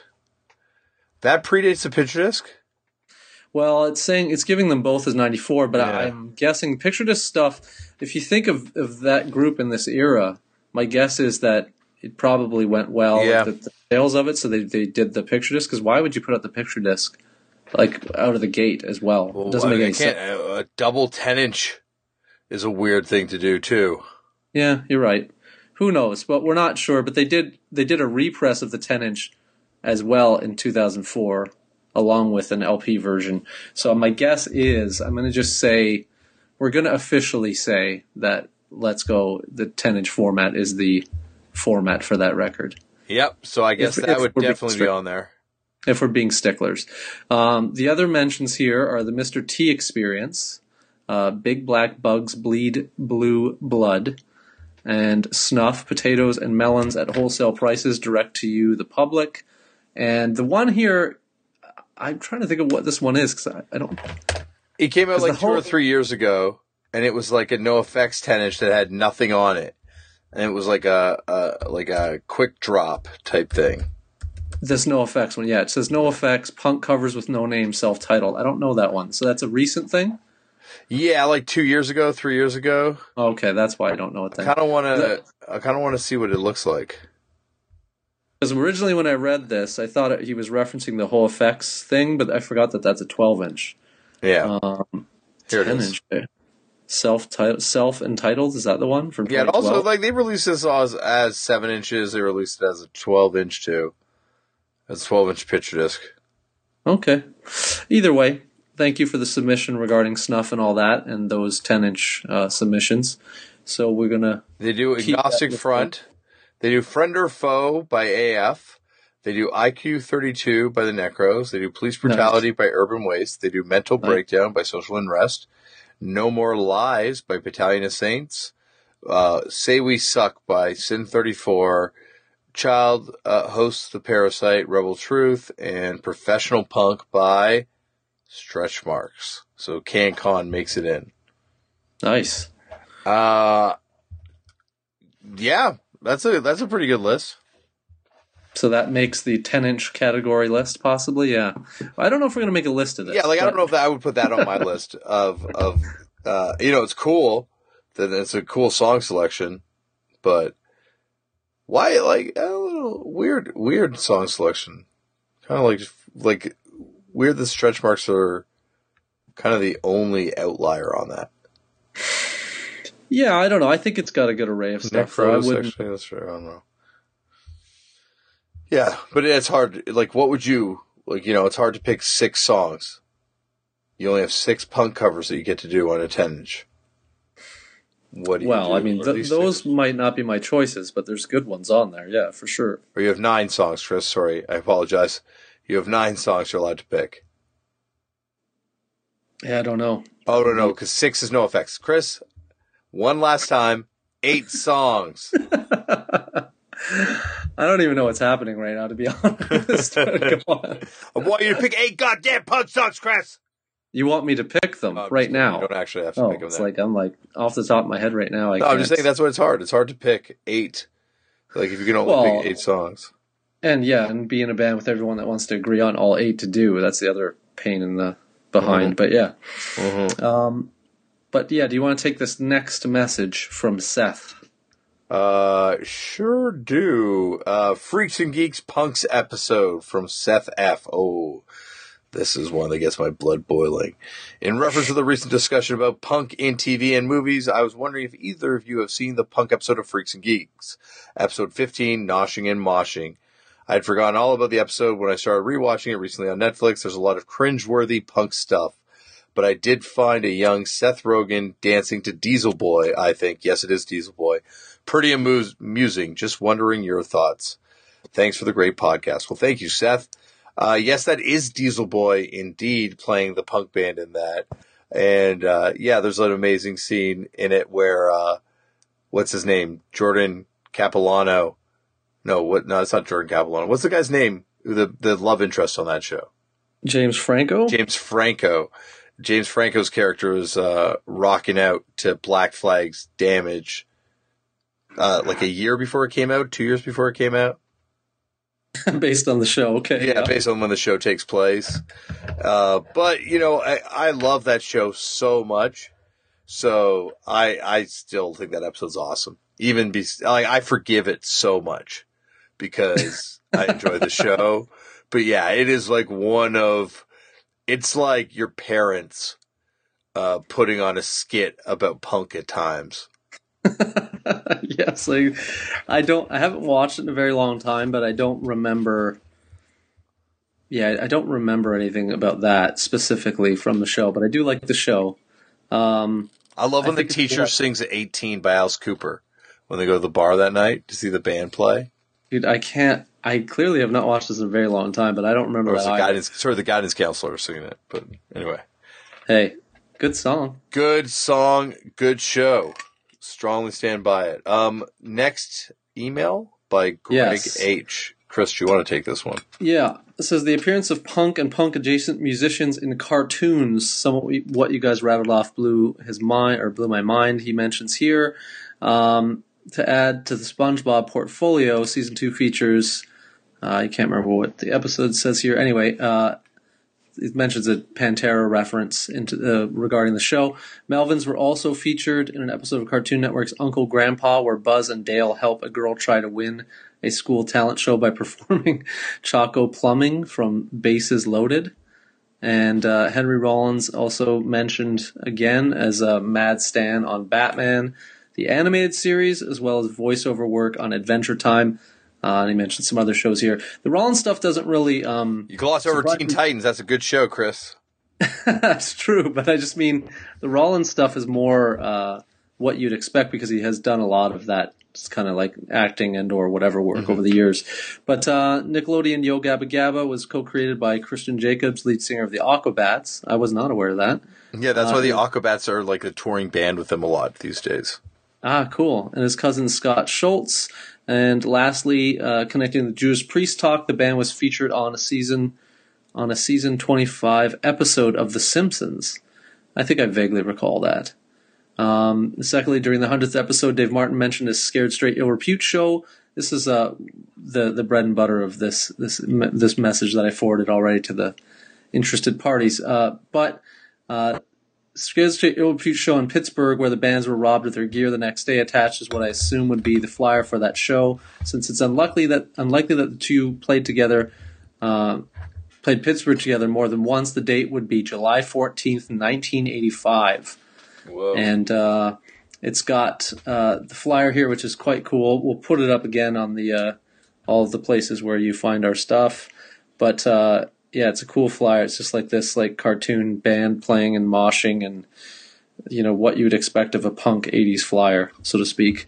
I think um, also that comes up on the Brian Walsby episode too, right? That that infamous Yeah, Robbery. exactly, and yeah, that's why I think that's what we were referencing it when on we the were Dave talking Marr about one. it. Yeah. Yeah. So the uh, we'll put up the flyer. It's very cool. Um, and the listener here also uh, has contributions for the uh, 10 inch format category. Uh, as a Cleveland hardcore fan, Damian, specifically mentioning you, uh, you failed to mention the amazing 10 inch Powerbomb Mm-hmm. I did. Anthems Volume 1 I think it's because Gordon of, Solie. Motherfuckers. Sorry, go on. no, no. I think I, I don't know why, but I always just associate them more with the seven inch. But yeah, that ten inch fucking rules. Yes, cool band. Agreed. Also, I don't own it, but cool band. Um, and finally, Macho Man Randy Savage from episode 101. Have either of you heard his rap album "Be a Man"? And if so, what do you think about it? I have not. Damian. Oh my, yeah, you got to hear it, Chris. He calls out Hulk Hogan in a rap diss song. okay, I don't. Be a man, Hulk. nice. Um, it's cool. Like it, like, like uh, you know, uh, Macho Man Randy Savage. Clearly, Macho Madness was not just a gimmick. It was. No. It was very close to. He was a close to the edge kind of person, but like, you know, I think that's the thing that came across in that MVP episode. Hopefully, with him too, is that he seems like he had a, a really amazing side to him too. You know, and like a really, you know, was a very passionate person who took a lot of stuff, I think, on the chin, but at the same time, you know, like, you know, with MVP, kind of took him under his wing, you know, and he was a big star, you know, like he's like, that's the thing is like Macho Man, you know, uh, maybe other than like Hulk, there's very few wrestlers that are that sort of universally known or like, you know, regarded. So the fact that he just like took a liking in this young, you know, ex-con turned wrestler is just like, I think just speaks to the fact that he did have this side to him that was like a, a really sweet, good side. So I do like his rap album. You know, it's, I'm not saying I'm listening to it all the time, but you know, it, it, it wasn't like, you know what? I'll definitely say this. It's definitely not the most embarrassing wrestling rap thing ever done by a long shot. I don't know. What are you referencing? Why can't I think of this? What are you referencing Oh, there's here? lots of stuff that's like, you know, just, you know, like a lot of, uh, wrestlers that have rapped. There's some wrestlers that are really good rappers too. Not saying that wrestlers aren't good rappers sometimes, but, You know, there's definitely like you know some some not so good rap stuff that has been done over the years. Well, there you go. There you I don't know. I, I don't know the uh, I don't know where to go with that one up for you. I, I don't. Uh, you don't have to go anywhere, Chris. We can just move on. All right. Um, what was the next message here? That was at the end of the well, that message. So, yes, uh, you want to take it? Sure, mainstream acceptance of punk bullying Black Album. I thought your section on the MVP Blair footnote where you talked about pushback from high school peers and how it went away with Nevermind was very interesting. I was thinking about that in contrast to my own punk coming of age in the mid 2000s where you had stuff like My Chemical Romance, American Idiot, or all the Weak Victory Records stuff. Uh, of the era blowing up in a big way. Whereas this grunge stuff, it sounds like normies embraced it. Me and my friends at the time were called emo, homophobic slur, and routinely given shit.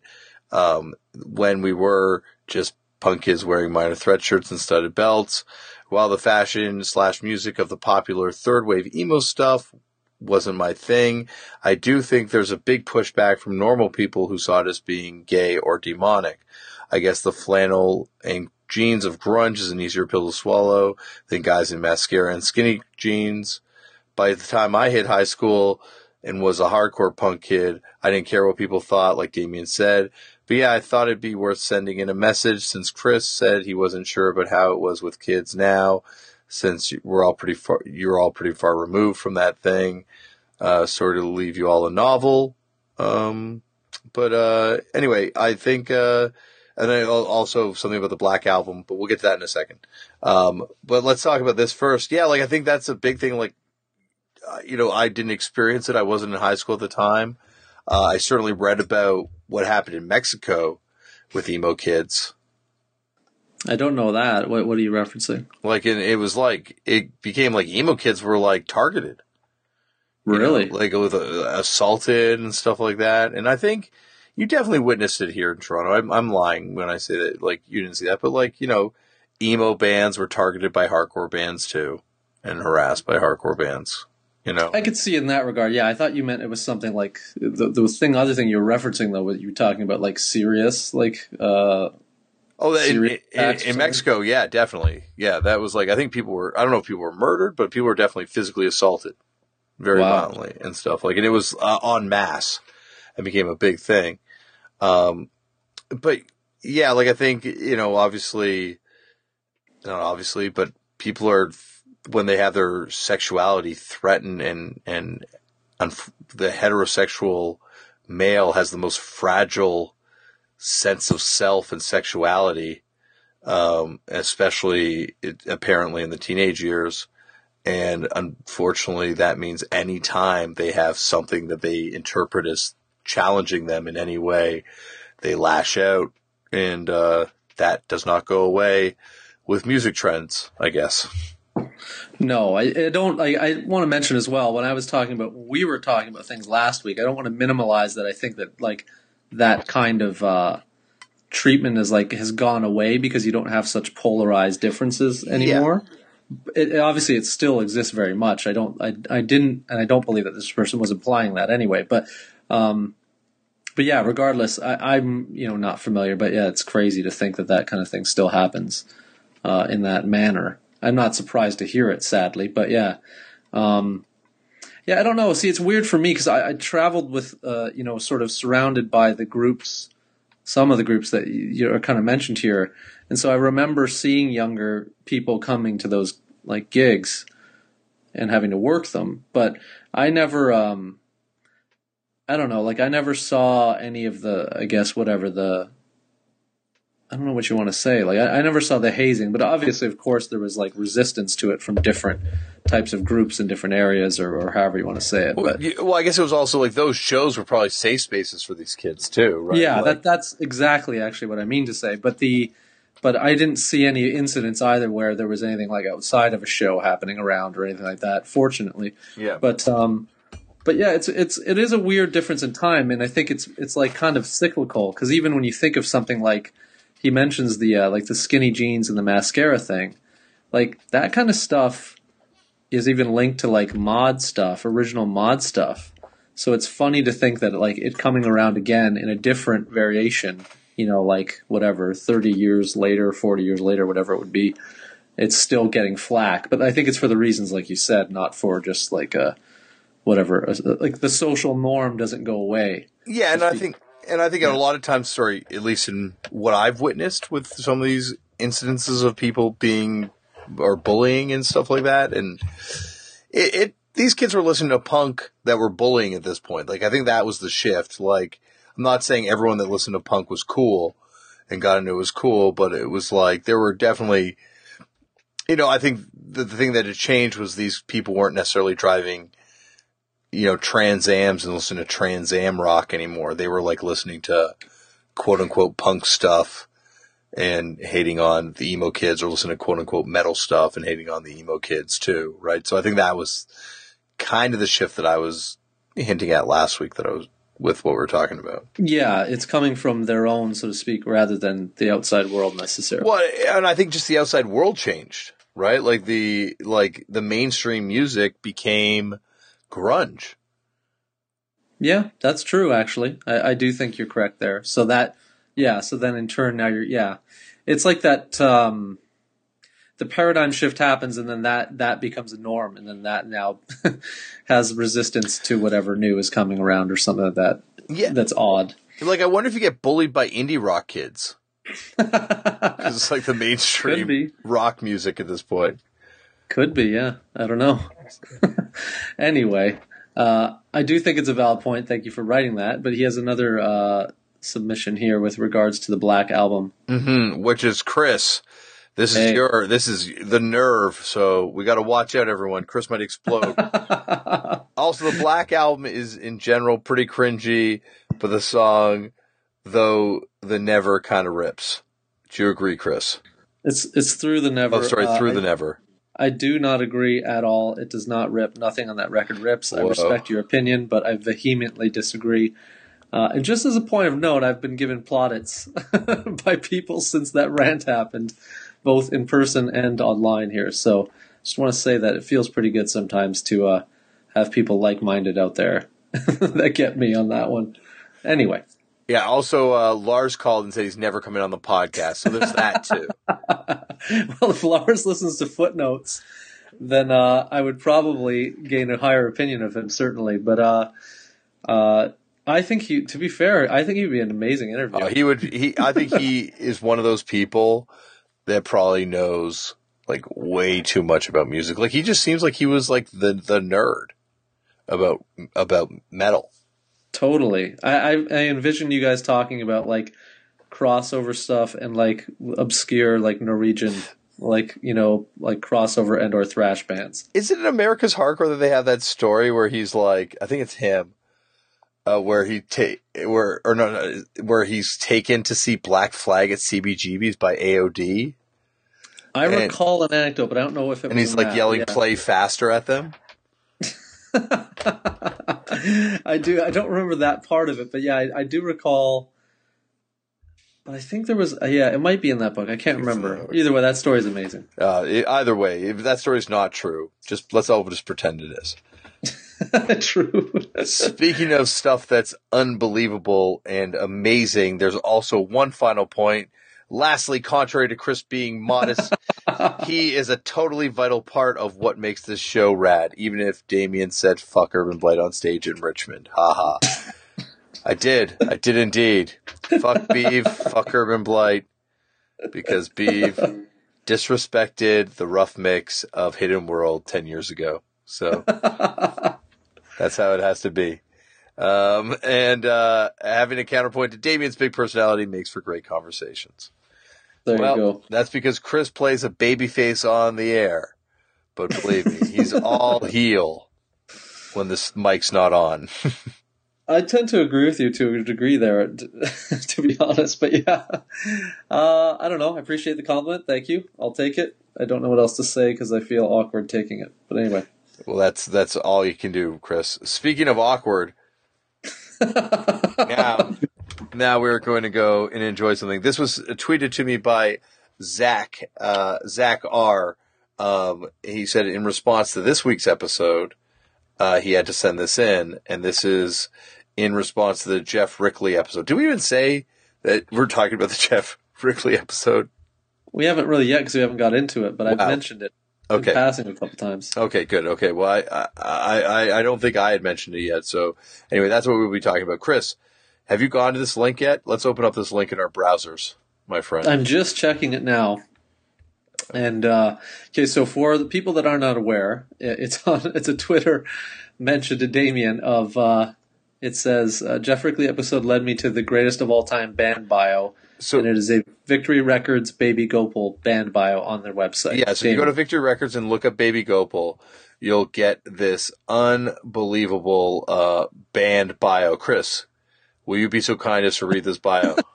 okay. I've, I've never wanted to do anything more in my life. Yes. Uh, Baby Gopal was always an interesting band from the start, fronted by Australian born singer slash guitarist, I don't know how to pronounce this, Sri Shri. Kesava, Yeah, I think so. uh, who is also the wife of frontman Ray Cappo of the legendary punk band Youth of Today, that's in brackets.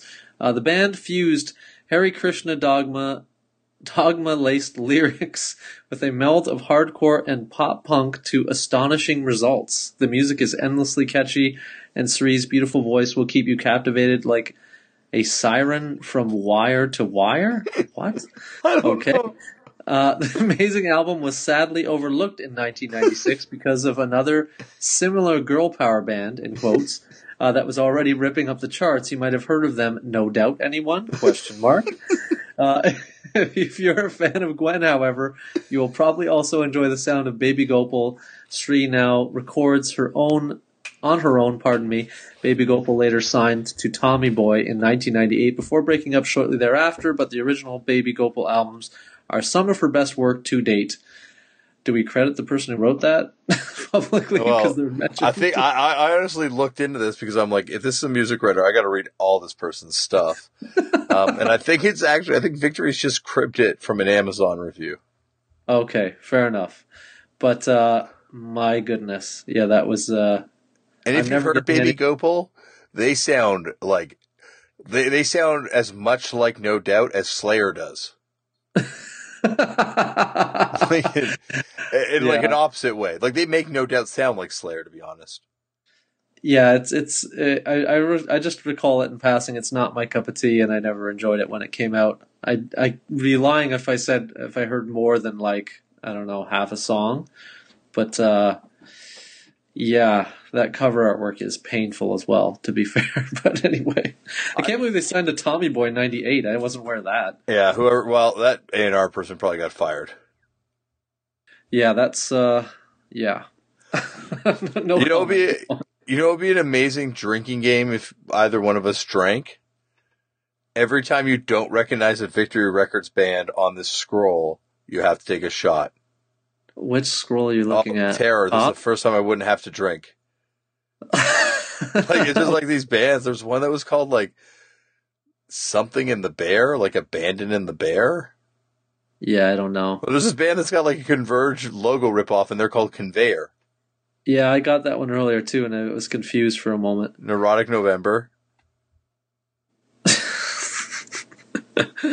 anyway, All right, Baby Gopal bio is incredible. Um, I get. I don't know if it's an official bio, but that yeah, I'm never Uh, getting those those seconds or minutes of my life back. And uh, but I I actually love that someone sent that in. That is right on. Oh yeah, and might- also now that we're here, Chris, I also wanted to show you. If you scroll down on this Baby Gopal page, of course you can buy the record on a lot of different colors of vinyl, um, black and pink. I th- I'm wondering if this is still original pinks from the first pressing. uh, yeah, without being too disrespectful, I would think that's probably accurate. but Which uh, means that this record, like, I got to look this up. Let's let, either that or they repressed it, which is even more nuts. Oh, the cover of this record is so bad. And I say that about a lot of records that we talk about on this show. This might be the top terrible cover art that. I've ever. That's a category actually that we should do, but I think it's a scathing one, so I, I'm, we might avoid that. But if anyone wants to send them to me privately, we'll uh, we'll talk about that stuff. Anyway, great uh, mention, and thank you for saying Nope. that, Zach. And hilarious. also, if you read that when the pink vinyl press, Chris, you're limited to two copies, and any more will be refunded. oh, I would just love someone to order like 200. Just put an order for 200 and then reject. yeah, them. yeah. Like, it'd be like, like yeah, see, see if they refund it. I kind of think they won't. guaranteed. I kind of think you might still be able to get it. oh boy, this is nerd humor if there ever was nerd humor. and if you if anyone hasn't heard this band, that's what makes it kind of funnier, I guess, in context, but without being too disrespectful. but yeah. Um all right, you got twittered, tweeted, whatever, by someone else. Nick V. One And, second, uh, Chris. I'm in the Victory Records clear out section. They've got a discount section that's pretty good. Oh, you can get an even score seven inch. Oh, but once again, this is limited two per household. Additional vinyl copies will be removed from your order. oh my. I think honestly, to this even score seven inch might be pressed in an edition of something like like three hundred two to begin with. I don't understand this idea of like the. I get it for certain things, the two per order thing, but like some of this stuff, there's no way that there should be a limit on it if someone wants to order like five or ten Yeah, like these records. like oh what the f- uh, like i don't even know okay maybe they repressed the even score 7 inch and someone hasn't even bothered putting it on discogs I don't know. That's your that's your territory there on that one. man chris holy well let's place an order right now i'm wanting to place for do you want 600 of these even score 7 inches yeah, of course. There's nothing I want more. yeah After my two baby gopals on the first order, yeah. there's only 13 left of the pink even score 7 inch chris I think, though, to be fair, the good thing about you and I is we could both order separately, so we could get at least four baby Boom. boom now you're There you thinking now Yeah. you're thinking chris brilliant i can't believe even score it just it exists in the same world as all these bands that come up on this victory records scroll I want to start something here, uh, listeners. If you're really dedicated, and you go up to Damian and you want to meet him at shows and whatnot. I think that's great. But what I think should start happening, and it should be like a campaign on like Instagram or one of these like photo kind of sites or whatever, is that if you bring the Baby Gopal record to shows, Damian will sign copies of, of the Baby Gopal record. So I encourage anyone to go buy these records and have Damian sign them if you meet him in person at these concerts. and i That's- encourage people to go come to these shows and bring weed yes, both. just come Bring with both, David. yeah like uh, a baby gopal record will be fine to take a photo with i'm very happy to do that but if you have weed and you want to bring it bring that too um, anyway, okay last- last message. Uh, uh, hey, uh, sorry, this is from uh, Nick V. Hey, wondering if you're ever going to revisit the best anti-police songs in punk. Uh, and yes, we will, Nick, but not tonight because we are like it over an hour in, and we're not even into the. We're like almost two hours in. Sorry, I should say, and Yeah. we're not even into the footnotes. yeah. It's gonna be like three files I'm gonna have to put together to make this thing happen this week. All right. Well, let's get into the episode then. We will do it, uh, Nick. Though we do have them Mhm. still, and uh, it will be a thing. To also placate everybody out there, um, we're going to do the comp stuff still as well. Um, it's just a matter of sitting down to have the time to do it. I'm trying to have us aim to do it around the Christmas time, so to speak, so we can give some, like you know, give like a I don't know, some kind of a year end sort of thing with it. Okay. Anyway, That's a good idea. We, yeah. You know, we've just we're we're all recovered from our episode 100 hangovers, and Yeah. so we'll be ready for another party come December. Totally. Uh, let's get into though Geoff Rickly's episode of Turned Out a Punk. Chris, I love this episode. Yeah, I thought it was really like the thing I liked most about it was I like when any episode is someone that I'm vaguely familiar with in some regard and I don't have you know a great idea of like what they're about. Mhm. and then I hear the episode, and then it's like they're such like a music person or whatever that their their tale kind of blows me away. But the thing I liked was it was you know he's exact the exact age of me and you, I believe, Mhm. and uh, so a lot of it obviously hit home in terms of like eras and what have you. But uh, he also like yeah, you, you were talking about earlier with him, like the idea of him being so into things at an early age because his parents were bringing him to stuff. Uh, I'm I'm hugely envious of those people having that opportunity. Like anybody that does, but uh, yeah, you're I don't know. It's a good one. I did not expect this to go where it went when this interview started. I'll, I'll put it to you that way. Yeah, like that was the thing. I think we really got, you know, to I like I I you know, like that goes to show I didn't I don't know what I expected when I went into this, but Geoff is one of those people that has obviously from starting incredibly lo- young with in- unbelievably cool parents a deep deep depth of music knowledge and and stuff that he was into and and definitely pursued all this stuff too. Yeah, I thought like there was a lot of little nuanced things he touched on. Like I really relate. I think he liked. He mentioned the Wax Trax stuff. A lot of that I really like as well. Mhm. Um, it was funny that when he brought up Skinny Puppy, you didn't bang home that they were a Canadian group because we tend to love to hammer on about Canadian groups on this whole format. Yeah, But- you're right. I should have because they are definitely CanCon. I don't know. Maybe it's just because like they weren't really my thing. I just don't yeah. think They're about it your- enough. they're not your world, uh, so to speak. But I, I think like if you're talking about Oh like, yeah, the, definitely. the importance of groups that like that transcend the fact that you know like some Canadian groups don't get the the credence they they deserve or whatever. Like that's definitely one for me. That's you know I, arguably there would be like no Nine Inch Nails or something like that without that group. So that's what I meant in, in referencing it. But um, but yeah, just all really cool. I liked his whole story; it was amazing. But I don't know what point do you want to uh, start off with here.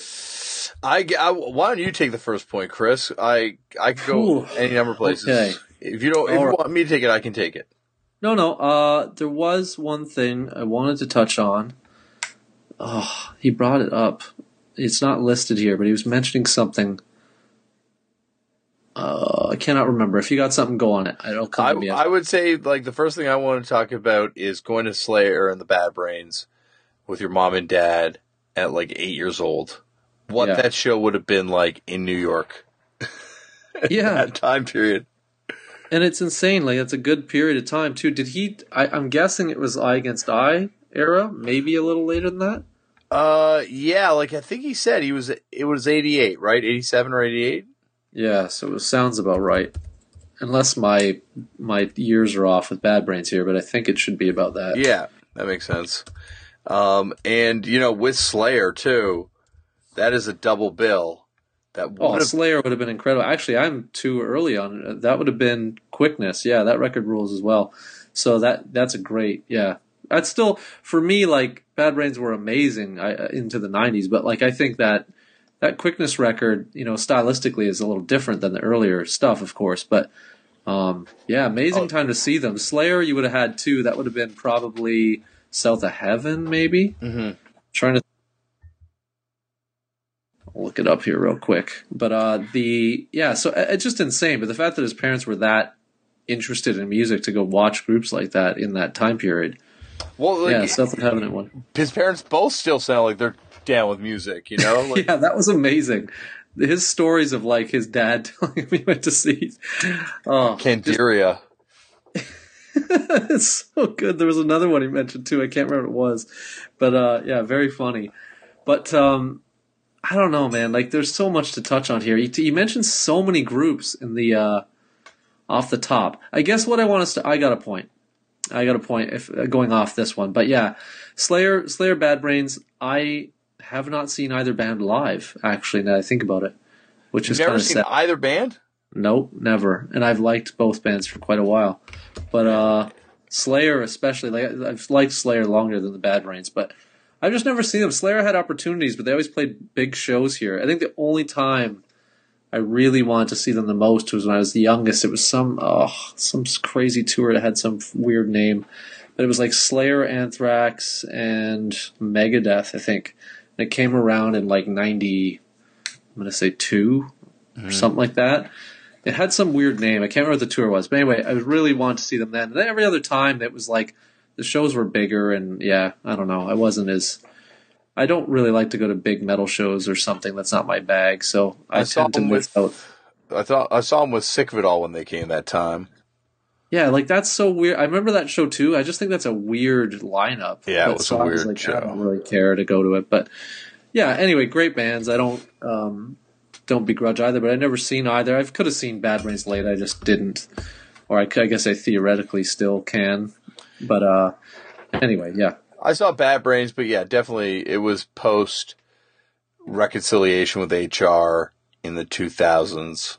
Um, and then I saw, I've seen Slayer, you know, once again, kind of from that point on to this point, just because of random tours and festivals, like, I don't know, 20, 30 times now, 20 times maybe.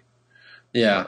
I, th- Um, I think for me, my adolescent mind really relates to both these bands. So my sort of, if I didn't see them, say before or sort of up until like '92, then I'm kind of like, eh, I don't need to see them. Like that was the time I wanted to see them. Would have been like you know late '80s to like early '90s, and then I missed my window, so I'll just accept that I will never see them.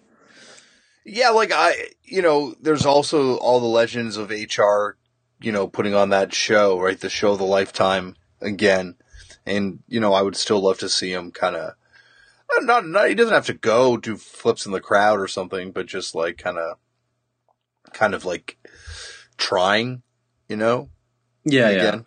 Um, but I, I'm, I'm content with the fact that I've got the footage. You know, I can watch that 79 video or that 82 video anytime I want and see probably the greatest live band ever. yeah.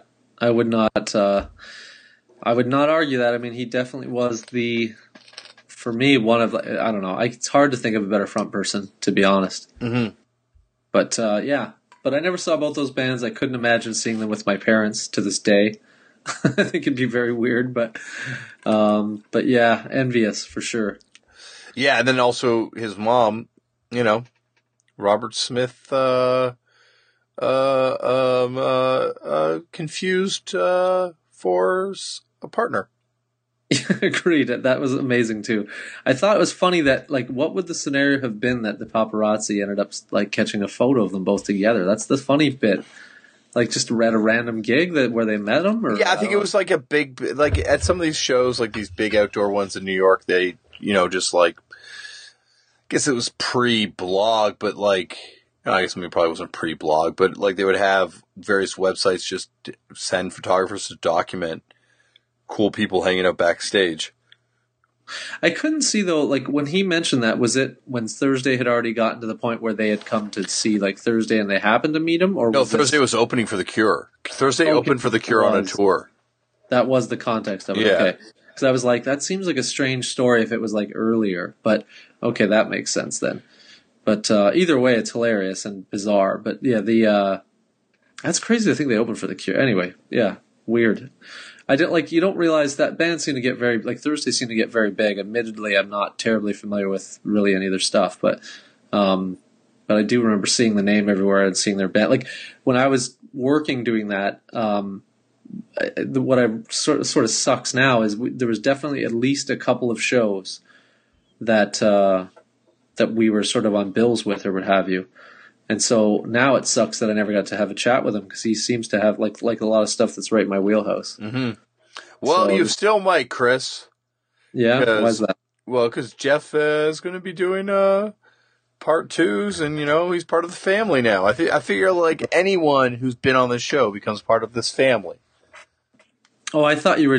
I agree with you. I just thought you were you were going to pull out some like fantastical thing I wasn't aware of. Of like, well, we're playing a show, you know, blah blah blah, and then you'll meet them. And I'm like, oh, okay, that's what I thought you meant. Okay, but well- anyway, Okay, maybe I'm not that good, Chris. Maybe I should. hey, I'm not just no, but you will meet him. I'm sure that you will because it'll be, uh, either, you know, just it's going to happen at some point. I'm sure because yeah, that's what I was thinking when I was talking to him. I'm like, this guy's got the exact same taste in music as Chris, pretty much. Like A not lot of it. exactly. Like I think like Yeah. some of your hardcore stuff's different, obviously, and you go, I think a little Yeah. more for that 82 kind of pocket that I'm in, and probably the Japanese stuff you like's a little bit different. You're, Yeah, he, you're an Envy fan, right? and which? Sorry. Envy? Are you a big Envy fan? Not really. Like, I, it's fine. I don't have any Yeah. problem with it, but I'm not a gigantic fan of it. There's a few things he mentioned that I'm familiar with that I've never had like any major thing for. Like he mentions heroin as well. He mentions. uh See, I love one? heroin. You don't like heroin that much? No, no, heroin's fine. I've just never got. Let's referring to the band. Yeah, yeah, Anyway. no, yeah. Um, same here. but the uh, he mentioned another one of those groups that kind of come up in that vein. I cannot recall. Anyway, that stuff is all fine. I've just never. I'd be lying if I said I like got majorly into any of that stuff. I never did. Um, but all those groups are cool. He mentioned a lot I do like. I thought it was cool when he was talking about like the crazy show stories that he had. That stabbing story is also crazy. But the uh, yeah. the Fugazi, the him experiencing the Fugazi thing, uh, in contrast to all that stuff, I found was an interesting story as well. And he saw them. He said he saw them in, in the Kill Taker, which is a good record. Um, I don't know. I just the whole thing was kind of cool. I, I liked that whole. There was one. What was the show he said he felt like it was a, it was a religious experience seeing? I believe that's how he put it. Oh, it was Ink and Dagger. Sorry, we'll talk about that for sure. Oh yeah. Yeah. Anyway, was it my point now or your point? What are we doing here? Well, I think we were just kind of like going. We are just We're riffing, just riffing? Chris. Okay, That's- let's riff. So I brought it up already in the 10 inch thing, but I feel it needs to be talked about because for me, I really like this band, and I think they've been. I think for a minute it was like really not in vogue to like them, which in hindsight makes me like them even more. But um, like it was, it was really in vogue to like them, then it wasn't anymore, and now they seem to be kind of forgotten to the sands of time. But uh, Dead Guy, Mhm. who are a group I like, um, and you've sort of mentioned you liked, I, I think. Mhm. Um, but the the contentious last recording, which was '96, "Screaming with the Dead Guy Quintet," which came out on 10 inch on the infamous Victory Records, of course. Um, I love this this recording. Home of Abandon the Bear. yes, but I love this recording. I, I to me, I never understood people like tripping about it, other than it's horrific artwork. Um, but yeah, like for me, I, I might even like this the most. I do like those early seven. inches. Oh, that's I would not go that far for me. But I don't go know. on, I- I- on, I I, want to hear. Lay out your argument. Well, song for song, I'd be hard to like tell you which. I just mean I, I remember like this record. I haven't listened to these records in a good while, but I definitely like it more than Fixation for sure. But the first two seven inches, first two seven, like Fixation is a great record. Don't get me wrong, I, I like all these, but um, the first two seven inches have a special something to them for me. But Fixation as an overall LP, for me, it's a little long. I think that's why I like Screaming because it's a shorter, almost like that that timepiece is good. Um, but anyway, yeah. I've just never been a fan of the vocals that much on the 10 inch. See, I think for me, it's because it's recorded by, uh, I believe it's recorded by the Today is the Day guy, Yeah, who, yeah. whose name escapes me at the moment. Steve Austin, Steve Austin. There we go. Yes, and it is, or whatever, produced the by. I don't other know. Stone Cold. yes, and in this era of, of like even today is the day and those kind of bands, I really like that era of them. So his influence, I think I enjoy, whereas I think maybe some other people's inf- like don't like that as much as the previous. Anyway, I just think they're a great band, and I think that um, for whatever reason they've bizarrely kind of not come back around in terms of being uh whatever held up as much as I feel they should be or should have been. Yeah, well, I guess it's I don't know. It's weird, like what gets popular and what's not popular at any given time, and what people go back to and, and end up thinking is cool versus what they don't think is cool. Because yeah, that band was always very progressive as far as like pushing music into a different place, hardcore wise. And I love that early stuff so much um, that I don't think I can share your opinion as strongly on the 10 inch. But uh, the 10 inch isn't that bad. Like, especially now I go back and I listen to it. I'm like, this isn't bad at all. Like, at the time I was kind of like a little dismissive of it, but No, fair enough. we all grow up, Chris. We all grow up. but uh, I thought it was cool that he was mentioning them in relation to that scene and the whole kind of like the the bands that were coming out of that era. But that for me was for for the listeners, I guess what I'm mentioning for is for the listeners that are not terribly familiar with this group. If there's say you're younger or what have you, I think uh, if you're into that kind of noisier uh, element within punk and hardcore, arguably a little bit of metal influence as well. Um, this is a group well worth checking out, in my opinion, and is the best group related to this group. Um, I do like Kiss It Goodbye as well, but I think this is the kind of the band to to really pay attention to, in my opinion. I love that Kiss It Goodbye stuff, but yeah, like I think for me, uh, the you know the, the first LP and the singles, Kiss It Goodbye, definitely too. Um, there's like I I love that that whole scene's kind of been forgotten, like that kind of noise rock, post hardcore, noisy hardcore stuff. It's like a, a real kind of moment in time. It's. I think the strange thing is there was there was definitely groups that came out of it that seemed to kind of I don't know how big these groups are still, but seemed to be getting bigger for a minute. Mm-hmm. Um, so I'm not sure if. Um, trying to think how to phrase this. I think it kind of morphed into something different in a way, and I think that that's where this kind of stuff went, and and I think it just kind of lost all of the I don't know Oh. connection to whatever hardcore or punk, however you want to broadly categorize it. Um, if you look at like a group, for me, another one that kind of came out, and I don't know how close this is geographically, other than it being in New Jersey, but um, Dillinger Escape Plan seem to get pretty big and or are still going. I think. And I don't know. I don't have a lot of familiarity. To me, some of it got a little too uh, is the wrong word, but whatever. It is just not what it was. So maybe that's where it went into. I don't know. I guess also Converge could kind of be seen as like an Yeah. outgrowth, a little bit of that scene too, like more of Yeah, good hardcore. call. Um, but definitely from Dead Guy. Um, and Converge, you know, I think that band has always been, I, I love that band. So I think they're definitely, uh, you know, like, uh, one of the more progressive sides of that stuff. Coalesce also got really popular and that was kind of like, I guess, tangentially connected to that scene. Yeah, I think these are all all good calls. Yeah, the um, but I think yeah, there's something about it that that seemed to change from what the Geoff is speaking about in that specific window. Yeah, yeah, absolutely. Well, it I don't know how to categorize it. Sorry. No, no, no. I, I was just going to say, to me, it kind of lost the dirty punk side a little bit. You know, like there's like I think a, you're correct. that Noiseville stuff has like a real kind of seediness to it. I think as well, um, sort of the, the, the it's not to say that they were directly linked some of these groups, but some were, I guess, in some roundabout ways. But like the kind of heart attack background of these these things seemed to like go away, Mm-hmm. and it because it was shaped by like a mini era or however you want to say I, it. I, so oh, I guess more of the San Diego stuff. I was sort of thinking more of like the a dead guy helmety kind of world, I guess. But uh, all, all the kind of I, I envision that in the same window, but you are right. It is, I suppose, a separate. I don't thing.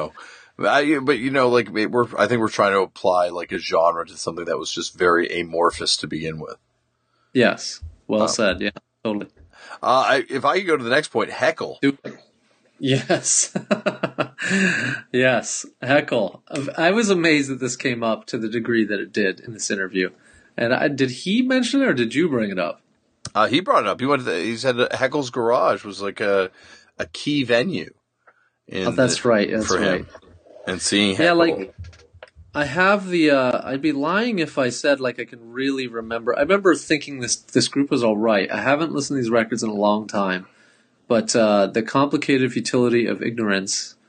Um, I definitely. I, I may even still own it. I don't know, but yeah, that's a record I was familiar with. I don't know. I don't think I know the first one, but um, yeah, I don't know. What What were your thoughts on Heckle? Other than I, I never got to see them. oh, I got to see him. You did with was it DBS or was it? Uh, no, when I got to see them, they played here with uh, uh, the greatest hardcore punk band of all time, Jughead's Revenge. oh yes. Oh, that is a group that we don't talk about enough, and there is of course the infamous Heckle Jughead's uh, split on Yep. Hopeless and Nitro from '97, which we've discussed on this show before. Heckle is kind of like, uh, I'm sorry, Jughead's Revenge is the poison idea of pop punk. yes, exactly.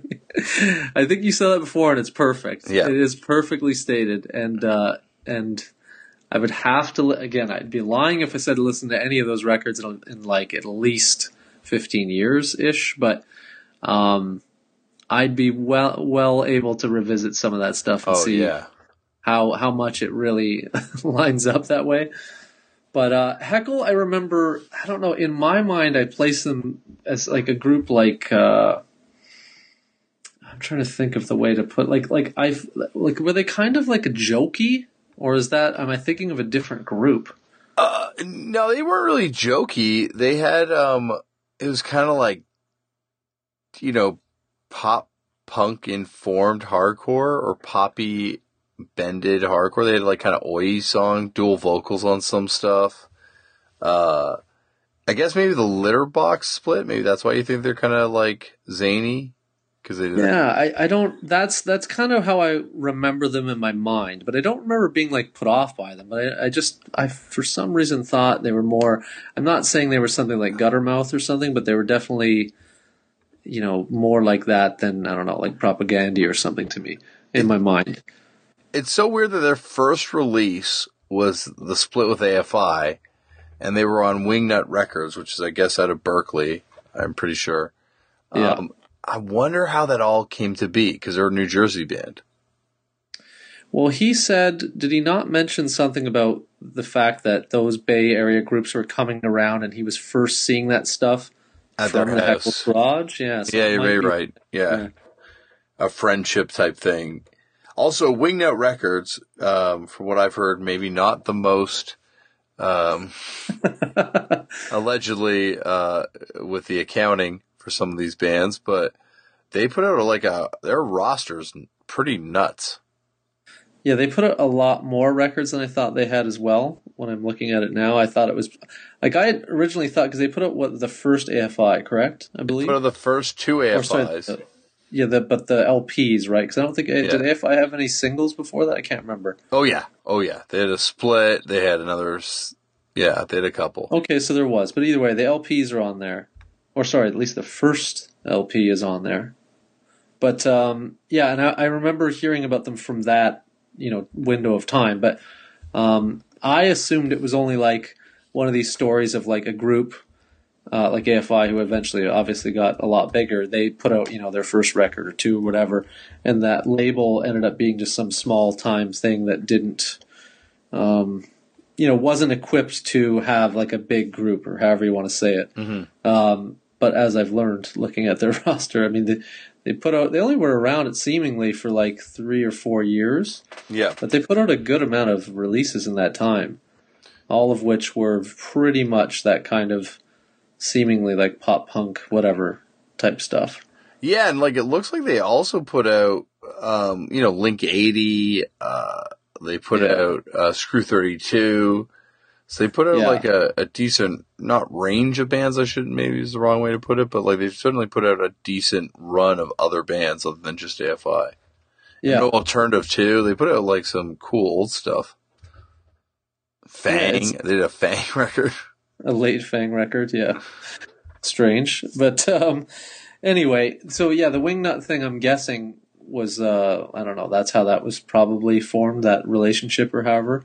My guess is like they probably knew AFI, and the AFI somehow had the wingnut hookup for that release. Mm-hmm. Is my guess. Yeah. But um, but yeah, it is. You uh, you're not. I mean, you're correct to assume that it seems odd because they're totally from the other side of the country, and why would they have any hookup with that whole scene, uh, other than the obvious, like you know, if they had a venue or whatever, things like that. Oh, where do you want to go with this? There's a lot of good. I, I thought the uh, relationship with uh, Roger from doing shows was interesting from Agnostic Front. Mm-hmm. Have you ever Did- have you ever met him? Roger or guy from Thursday? Roger. Uh, not like formally, but yeah, I've I've been around him uh, a couple times in close proximity, kind of like chatting or what have you. like I would say to me, one of the most legendarily intimidating people from from like things that I had heard, but like my experiences, and this is I don't mean in any way that I take him lightly, but at the same time, one of the coolest, like just like super awesome in my limited experience with him. Yeah, I, I, likewise. That's why. I mean, uh, the rep, people's reputations preceding them just from being like first wave New York people, or however you want to say that, um, New York punk people, whatever, hardcore people, like all of that makes complete sense. But I think like, um, I can't think of any real negative encounters I've had with anybody. Mind you, I don't know why I would have those encounters. Really, I'm a pretty innocuous person mm-hmm. at, at, these kind of events. But um, yeah, no, I, have I've you know, like I said, I've been I've, I haven't I would be lying if I said like we introduced each other and we know who they are. But like I definitely have been around him a few times and he's been fine. Mm-hmm. So uh, I just thought that was a weird relationship that I would not have expected at all. But um, it just speaks to the idea that the I'm guessing anyway that somehow um, Geoff doing those kind of whatever house shows and whatever, and then that band coming out of that was even on the radar of that. I don't know what, arguably the other scene or however you want to frame that whole thing. Well, I think this tale of New York and New Jersey is so interesting in punk and hardcore because it's like two, like you know, especially parts of New Jersey are like you know practically in the same city, you know, New York and New Jersey, right? Like they're just yeah. separated by a body of water. But it, it like it, it it feels like they were just almost like different dimensions, you know, like bizarro world versions, like the fact that you have like but then you also have like legit terrifying stuff that also comes out of New Jersey, but you you have also like the AODs and the uh like, like even the mental abuses, like who you know were yep. were, were like with the agnostic front seem somewhat sillier. Yeah, no, t- agreed. I, I, I don't think that's. I mean, I'm sure we're not uh, fully comprehending all the nuance of those areas because we would never live there, but in, in, especially in these times. But yeah, like I would, I, I'm inclined to agree with you. I do, of course, I think there's scary elements in both if you really want to go look for it or what have you, but um, or want to mention it. But um, yeah, I don't know. Like I, I do think it is, is, weirdly different worlds when I think of them in my mind. But you're right; they're they're pretty much the same proximity in many regards. But it is funny how New York has like the city, I don't know, reputation, and whereas like the New Jersey thing seems like a bunch of other ones, other smaller towns or what have you. Yeah, like it, it definitely is like a looser connection of little towns. Chris, yeah. I'm afraid we might have to call footnotes early tonight, even though it's no worries, super long, because Dorian is back up. Yeah, I'm going to have to go put him back to bed. Uh, but man, there's so much places for us to go in this episode. You know what? Maybe we should next week. Uh, well, next week's going to be pretty packed too. But uh, I don't know. If there's anything else you, you want to get into, we can get into next week on the show. No problem, man. Yeah, I'm not too worried. I'm sure a lot of the stuff will come up. Okay, well, and if people want to get in touch with us, how do they reach us? Turned out a punk footnotes at gmail.com. All right. Check out the Tournament of Death documentary. Subscribe to this podcast, rate it, review it, and uh, we will see you next week. Uh, thank you, everyone, for listening.